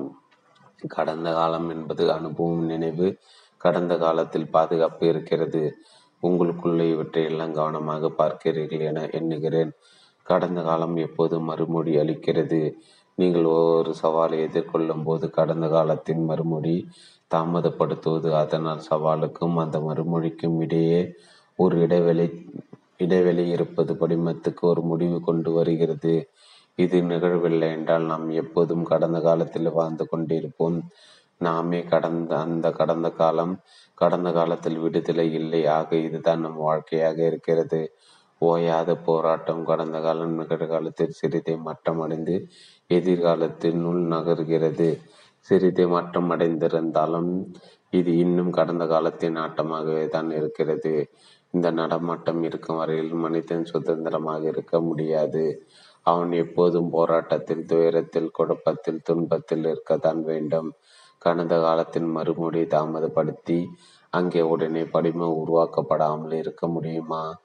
வாழ்க்கை எப்படி இருக்கிறதோ அதை அப்படியே நாம் பார்க்க வேண்டும். முடிவில்லாத குழப்பத்தையும் துன்பத்தையும் அதனின்று தப்பித்து சில சமயம் சார்ந்த மூட நம்பிக்கையில் மூழ்கிவிடுதல் அல்லது நாட்டுப்பட்டு காரியங்களில் ஈடுபடுதல் அல்லது பல வகையான பொழுதுபோக்குகளில் தப்பித்து கொள்ளுதல் போன்றவற்றையும் பார்க்க வேண்டும். எப்படி ஒருவர் உணர்ச்சி கொந்தளிப்பில் தப்பிச் செல்கிறார் என்பதை நாம் பார்க்க வேண்டும். ஏனெனில் உணர்ச்சி மேலில் ஒரு அசாதாரணமான பாதுகாப்பு உணர்வை தருகிறது. நம்புகிறவன் ஒரு மனநோயாளி, உருவான ஆராதனை செய்பவன் மனநோயாளி. இவை எல்லாம் ஒருவனுக்கு உயர்ந்த பாதுகாப்பு தருகிறது. அது ஒருவனின் அடிப்படை புரட்சியை கொண்டு வராது. இந்த மாற்றத்தை கொண்டு வர வேண்டுமானால் நீங்கள் இது இது பிடிக்கும் பிடிக்காது என்றில்லாதபடி விருப்பத்தையோ அல்லது கழிப்பையோ அல்லது பயத்தையோ திருப்பு இல்லாத வகையில் நீங்கள் பார்க்க வேண்டும். நீங்கள் என்னவாக இருக்கிறீர்கள் என்பதை உள்ளபடியே கவனிங்கள். நீங்கள் பார்ப்பதற்கு பெயரிட வேண்டாம். வெறுமனே பாருங்கள். அப்போது உங்களுக்கு பெருகெடுத்து வரும் உணர்ச்சி சக்தி பார்ப்பதற்கு உண்டாகும். அந்த பார்வையில் ஒரு வலிமை மிக்க மாற்றம் வரும். அன்பு என்றால் என்ன? நாம் அதை பற்றி நிறைவே பேசுகிறோம். கடவுளிடம் அன்பு, மனிதநேயம், தேசபக்தி, குடும்ப பாசம் இருந்தாலும் விசித்திரமாக அன்புடன் கூடவே வெறுப்பும் இருக்கிறது. நீங்கள் உங்கள் கடவுளை நேசிக்கிறீர்கள், ஆனால் மற்றொருவன் கடவுளை வெறுக்கிறீர்கள். உங்கள் நாட்டையும் குடும்பத்தையும் நேசிக்கிறீர்கள், ஆனால் மற்றொரு நாட்டையும் குடும்பத்தையும் எதிரியாக எண்ணுகிறீர்கள். உலகம் முழுவதும் அன்பு பாலுணர்வுடன் மேலும் மேலும் சம்பந்தப்படுத்தப்படுகிறது. இதை நாம் கண்டனம் செய்யவில்லை, மதிப்பீடு செய்யவில்லை, சீர்தூக்கி பார்க்கவில்லை. என்ன மெய்யாக நடக்கிறதோ அதை அப்படியே பார்க்கிறோம். மேலும் எப்படி பார்ப்பது என்று நீங்கள் தெரிந்து கொண்டால் அது உங்களுக்கு அளவு கடந்த சக்தி அளிக்கும். அன்பு என்றால் என்ன? கருணை என்றால் என்ன? கருணை என்ற சொல் எல்லோரிடமும் கொள்ளும் கட்டுக்கடங்கா நியாய உணர்வு, எல்லா பொருள்களிடமும் கொள்ளும் அக்கறை என்பதை குறிக்கும். நீங்கள் கொன்று பூசிக்க மிருகங்கள் மிருகங்களிடமும் கூட முதலில் நடப்பில் என்ன இருக்கிறது என்பதை நாம் காண்போம், எப்படி இருக்க வேண்டும் என்பதை அல்ல. அன்றாட வாழ்க்கையில் என்ன நிஜமாக இருக்கிறது என்பதை காண்பது. அன்பு செலுத்துவது என்னவென்று நமக்கு தெரியுமா? அல்லது நமக்கு இன்னமும் ஆசை மட்டும் தெரியுமா? இன்பத்தையும் ஆசையும் அன்பு என்ற பெயரால் அடைக்கிறோம். சந்தேகமில்லாமல் இன்பத்துடனும் ஆசையுடன் கூடவே மென்மையும் அக்கறையும் பிரியமும் இவை போல பலவும் இணைந்து செல்கிறது. ஆகவே அன்பு என்றால் இன்பம் ஆசையா நம்மில் பலருக்கு கண்கூடாக தெரிந்த வகையில் எதுவாக தான் இருக்கிறது. ஒருவர் தன் மனைவியை சார்ந்திருக்கிறார், அவர் தன் மனைவியை நேசிக்கிறார். இருந்தும் அவள் வேறு யாரையாவது பார்த்தால் அவர் கோபப்படுகிறார், ஏமாற்றமடைகிறார், துன்பமடைகிறார், கடைசியாக விவாகரத்து மன்றம் இருக்கிறது. நீங்கள் இதை தான் அன்பு என்று அழைக்கிறீர்கள். உங்கள் மனைவி இறந்துவிட்டால் இன்னொரு பெண்ணை ஏற்றுக்கொள்கிறீர்கள். சார்ந்திருப்பது என்பது அவ்வளவு முக்கியமாக இருக்கிறது. ஒருவர் இன்னொரு ஏன் சார்ந்திருக்க வேண்டும் என்று எவரும் கேட்பதில்லை. உள்ள தளவில் சார்ந்திரு உள்ள தளவில் சார்ந்திருத்தலை பற்றி நான் பேசிக்கொண்டிருக்கிறேன். இதனை கூர்ந்து கவனித்தால் நீங்கள் எந்த அளவுக்கு தனித்திருக்கிறீர்கள் என்றும் எந்த அளவு ஏமாற்றும் வருத்தம் கொண்டுள்ளீர்கள் என்றும் காணலாம்.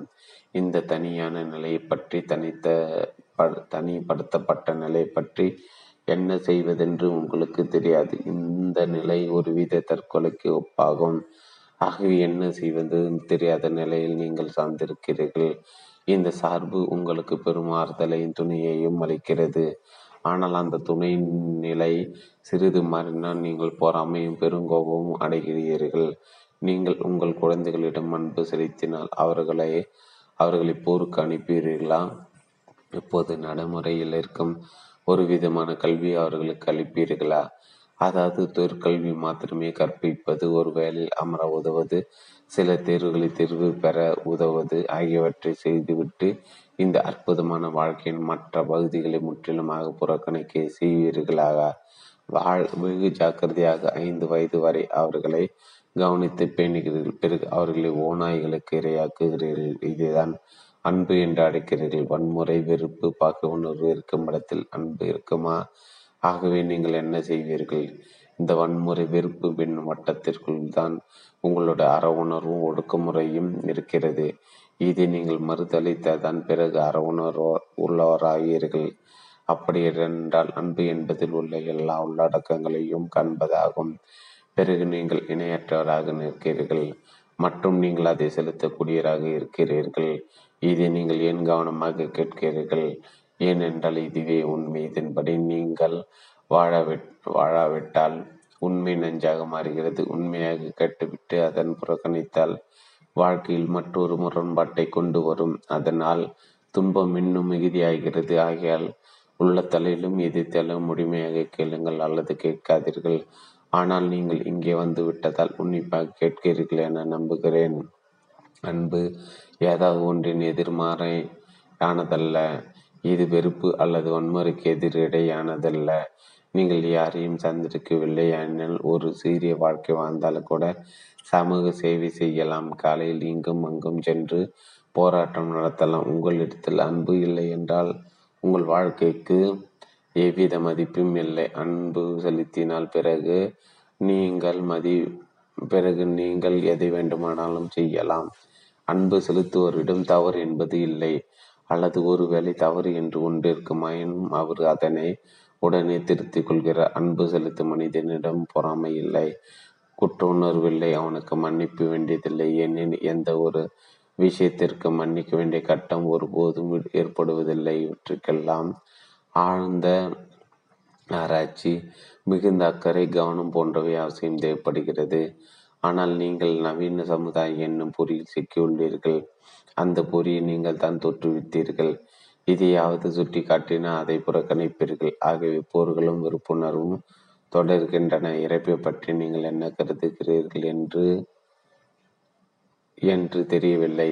கோட்பாடாக இல்லாமல் மெய்யாகவே அது உங்களை உங்களுக்கு எதை குறிக்கிறது. விபத்து, நோய், மூப்பு காரணமாக நிச்சயமாக வரப்போகும் ஒரு விஷயமாக அல்ல, அது எல்லோருக்கும் ஏற்படுகிறது. மூப்பு அதனுடைய உள் உரிமைகள், இளமையாக இருக்க முயற்சிக்கும் பாவனை, எல்லை எல்லை கோட்டுப்பாடுகளும் எல்லா நம்பிக்கைகளும் நீங்கள் அவநம்பிக்கையில் இருக்கிறீர்கள் என்பதை குறிக்கிறது. அவநம்பிக்கையில் இருந்து கொண்டு உங்களுக்கு நம்பிக்கை அளிக்கக்கூடியது ஏதாவது உண்டா என எதிர்பார்க்கிறீர்கள். அது ஏன் இருக்கிறது என்று நீங்கள் எப்போதாவது உங்களுடைய அவநம்பிக்கை நிறைய ஆராய்ந்திருக்கிறீர்களா? அது இருக்கிறது ஏனெனில் நீங்கள் உங்களை யாருடனாவது ஒப்பிட்டு பார்த்து கொள்கிறீர்கள், மனநிறைவு பெற விரும்புகிறீர்கள், ஏதாவதாக ஆக வேண்டும், இப்படி இருக்க வேண்டும், சாதிக்க வேண்டும் என விரும்புகிறீர்கள். வாழ்க்கையில் உள்ள விந்தையான விஷயங்களில் ஒன்று என்னவென்றால் நாம் இப்படியாக இருத்தல் என்ற வினைச்சொல்லில் பழக்க கட்டுப்பாடு செய்யப்பட்டு இருக்கிறோம். ஏனெனில் அதில் தான் கடந்த காலம், நிகழ்காலம், எதிர்காலம் என்பன இருக்கின்றன. சமய சாய்ந்த எல்லா மன கட்டுப்பாடு கோப்பும் இப்படியாக இருத்தல் என்ற வினைச்சொல்லின் அடிப்படையில் இருக்கிறது. அதனை அடிப்படையாக கொண்டதுதான் எல்லா சொர்க்கமும் நரகமும் நரகமும் எல்லா நம்பிக்கைகளும் எல்லா இரட்சகர்களும் எல்லா வரம்புக்கு மீறிய செயல்களும். ஒரு மனிதன் அந்த வினைச்சொல் இல்லாமல் வாழ முடியுமா? அதன் பொருளாவது கடந்த காலம், எதிர்காலம் இன்றி வாழ்தல் முடியுமா? நிகழ்காலத்தில் வாழ்வது என்ற பொருளில் அல்ல. ஏனெனில் நிகழ்காலத்தில் வாழ்வது என்னவென்று உங்களுக்கு தெரியாது. நிகழ்காலத்தில் முழுமையாக வாழ்வதற்கு நீங்கள் கடந்த காலத்தின் இயல்பையும் அமைப்பையும் முழுமையாக தெரிந்து கொள்ள வேண்டும். ஏனெனில் அது நீங்கள் தான். உங்களை நீங்கள் முழுமையாக, அதாவது மறைந்துள்ள பகுதி எதுவுமின்றி அறிந்திருக்க வேண்டும். கடந்த காலம் என்பது நீங்களே தான். இப்படி ஒன்றாக ஆதல், இப்படி சாதித்தல், இப்படி நினைவில் வைத்தல், இப்படியாக இருத்தல் என்ற வினைச்சொல் ஆகியவற்றால் தான் என்பது செழித்து வளர்கிறது. அந்த வினைச்சொல்லின் ஆதிக்கம் இல்லாமல் மனதளவில் உள்முகமாக வாழ்வது என்பதன் பொருளை கண்டுபிடிங்கள். இறப்பு என்பதன் பொருள் என்ன? நாம் எல்லாம் இறப்பை கண்டு எண்ணி இவ்வளவு பயப்படுகிறோம். ஆசிய நாட்டின் மக்கள் எல்லோரும் மறுபிறவியில் நம்பிக்கை வைக்கிறார்கள். அதில் பெரும் எதிர்பார்ப்பு இருக்கிறது. ஏன் என்று எனக்கு தெரியவில்லை. மக்கள் அதை பற்றி பேசும் எதி மறுகிறார்கள். எது மறுபிறவி எடுக்கப் போகிறது? அது என்ன? எல்லாம் கடந்த காலமும் உங்களுடைய எல்லா துயரமும் உங்களுடைய எல்லா குழப்பமும் இப்போது என்னவாக இருக்கிறீர்களோ அவை எல்லாம் நீங்கள் இங்கு ஆத்மா என்ற சொல்லை உபயோகிக்கிறீர்கள் என்ற ஒன்று நிரந்தரமானது என்று நீங்கள் நினைக்கிறீர்கள். வாழ்க்கை நிதர் நிரந்தரமானது என்று ஏதாவது இருக்கிறதா? நீங்கள் இறப்பை கண்டு அஞ்சுவதால் ஏதாவது ஒன்றை நிரந்தரமானதாக வைத்து கொண்டு இறப்பை தங்களிடமிருந்து வெகு தூரத்தில் வைக்க விரும்புகிறீர்கள். அதை ஆராய விரும்புவதில்லை, ஏனெனில் அதை பற்றி பீதி அடைந்துள்ளீர்கள். பிறகு உங்களிடம் காலம் இருக்கிறது, இப்போது என்ன இருக்கிறது என்பதற்கும் நிச்சயமாக என்ன நிகழப்போகிறது என்பதற்கும் இடையே உள்ள இடைவெளி. உயிர் திடுதல், மனித வடிவில் மறுபிறவி போன்ற சில நம்பிக்கைகளுடன் நீங்கள் வாழ்வினாலே என்ற கற்பனையில் இருந்து இருத்து வருகிறீர்கள். இப்போது வாழ்வதை போலவே தொடர்கிறீர்கள், அல்லது ஒவ்வொரு நாளும் இருக்கிறீர்கள் தான் என்பதற்கும் உங்கள் துன்பத்திற்கும் உங்கள் மன கலை கவலைக்கும் இறந்து விடுகிறீர்கள். உங்கள் மனம் உற்சாகமாக, இளமையாகவும் ஆசற்றதாகவும் இருக்க அந்த சுமைகளை கலந்தெறிகிறீர்கள். கலங்கமற்ற தன்மை என்பது பொருள் புண்படுத்தப்படாத நிலை. இந்த நிலை என்ன என்பது தன்னை சுற்றி தடைகளை எழுப்பி இருக்கிறது என்பதல்ல. அதற்கு மாறாக அந்த மனமானது அவற்றில் சச்சரிவு, இன்பம், வேதனை உள்ளதோ அவற்றை விடுத்து விட்டு இறைக்கிறது. அப்போதுதான் மனம் கலங்கமற்றதாக இருக்கும். அதன் பொருள் அது அன்பு செலுத்த முடியும் என்பது நினைவை கொண்டு நீங்கள் செல் அன்பு செலுத்த முடியாது. அன்பு என்பது நினைவை சார்ந்ததல்ல, காலப்பகுதியை சார்ந்ததல்ல. ஆகிய அன்பு, இறப்பு, வாழ்தல் என இம்மூன்றும் வெவ்வேறானவை அல்ல. ஆனால் அது ஒரு ஒட்டு மொத்தமான முழுமை. அப்படி இருப்பது பித்தற்ற நிலை இருக்கிறது. எப்போது வெறுப்பு, கோபம், பொறாமை இருக்கிறதோ, எப்போது சார்ந்திருத்தல் என்பத இருப்பதற்கால் பயம் உண்டாகிறதோ அப்போது பித்தற்ற நிலை சாத்தியமில்லை. எங்கு நிலை குலையாமன இருக்கிறதோ அங்கு வாழ்க்கை புனிதமாக மாறுகிறது. அங்கு பெரும் மகிழ்ச்சி இருக்கிறது. நீங்கள் எது வேண்டுமோ அதை செய்யலாம். பிறகு நீங்கள் என்ன செய்கிறீர்கள் அது நேர்மையானதாகும், உண்மையாகும். நமக்கு இதெல்லாம் தெரியாது. நம்முடைய துயரம் மட்டுமே தெரியும். தெரியவில்லையாததால் நாம் தப்பிக்க முயல்கிறோம். நாம் மட்டும் தப்பிக்காமல் ஆனால் உண்மையில் கவனித்து என்ன இருக்கிறது என்பதிலிருந்து பிறழாமல், ஒரு இம்மியும் அசையாமல், என்னதென்று பெயரிடாமல், கண்டனம் செய்யாமல் அல்லது சீர்தூக்கி பார்க்காமல், அதனை கவனிக்காமல் ஒன்றை கவனமாக பார்க்க வேண்டுமானால் உங்களுக்கு அக்கறை வேண்டும். அக்கறை என்றால் கருணை என்றாகும். வாழ்க்கை சிறப்பாகவும் முழுமையாகவும் வாழ்ந்திரு வாழ்ந்திருந்தால் தியானம் என்பதில் செல்லும் செல்ல இயலும். அதை பற்றி நாம் நாளை பேசுவோம். அது போன்ற அடித்தளம் அமைக்கப்படாவிட்டால் தியானம் என்பது சுயவசியமாகும். இந்த அடித்தளம் அமைப்பது என்பது இந்த சிறப்புமிக்க வாழ்க்கையின் இயல்பினை அறிந்து கொண்டிருக்கிறீர்கள் என்பதாகும். எனவே போராட்டமில்லாத மனம் இருக்கிறது.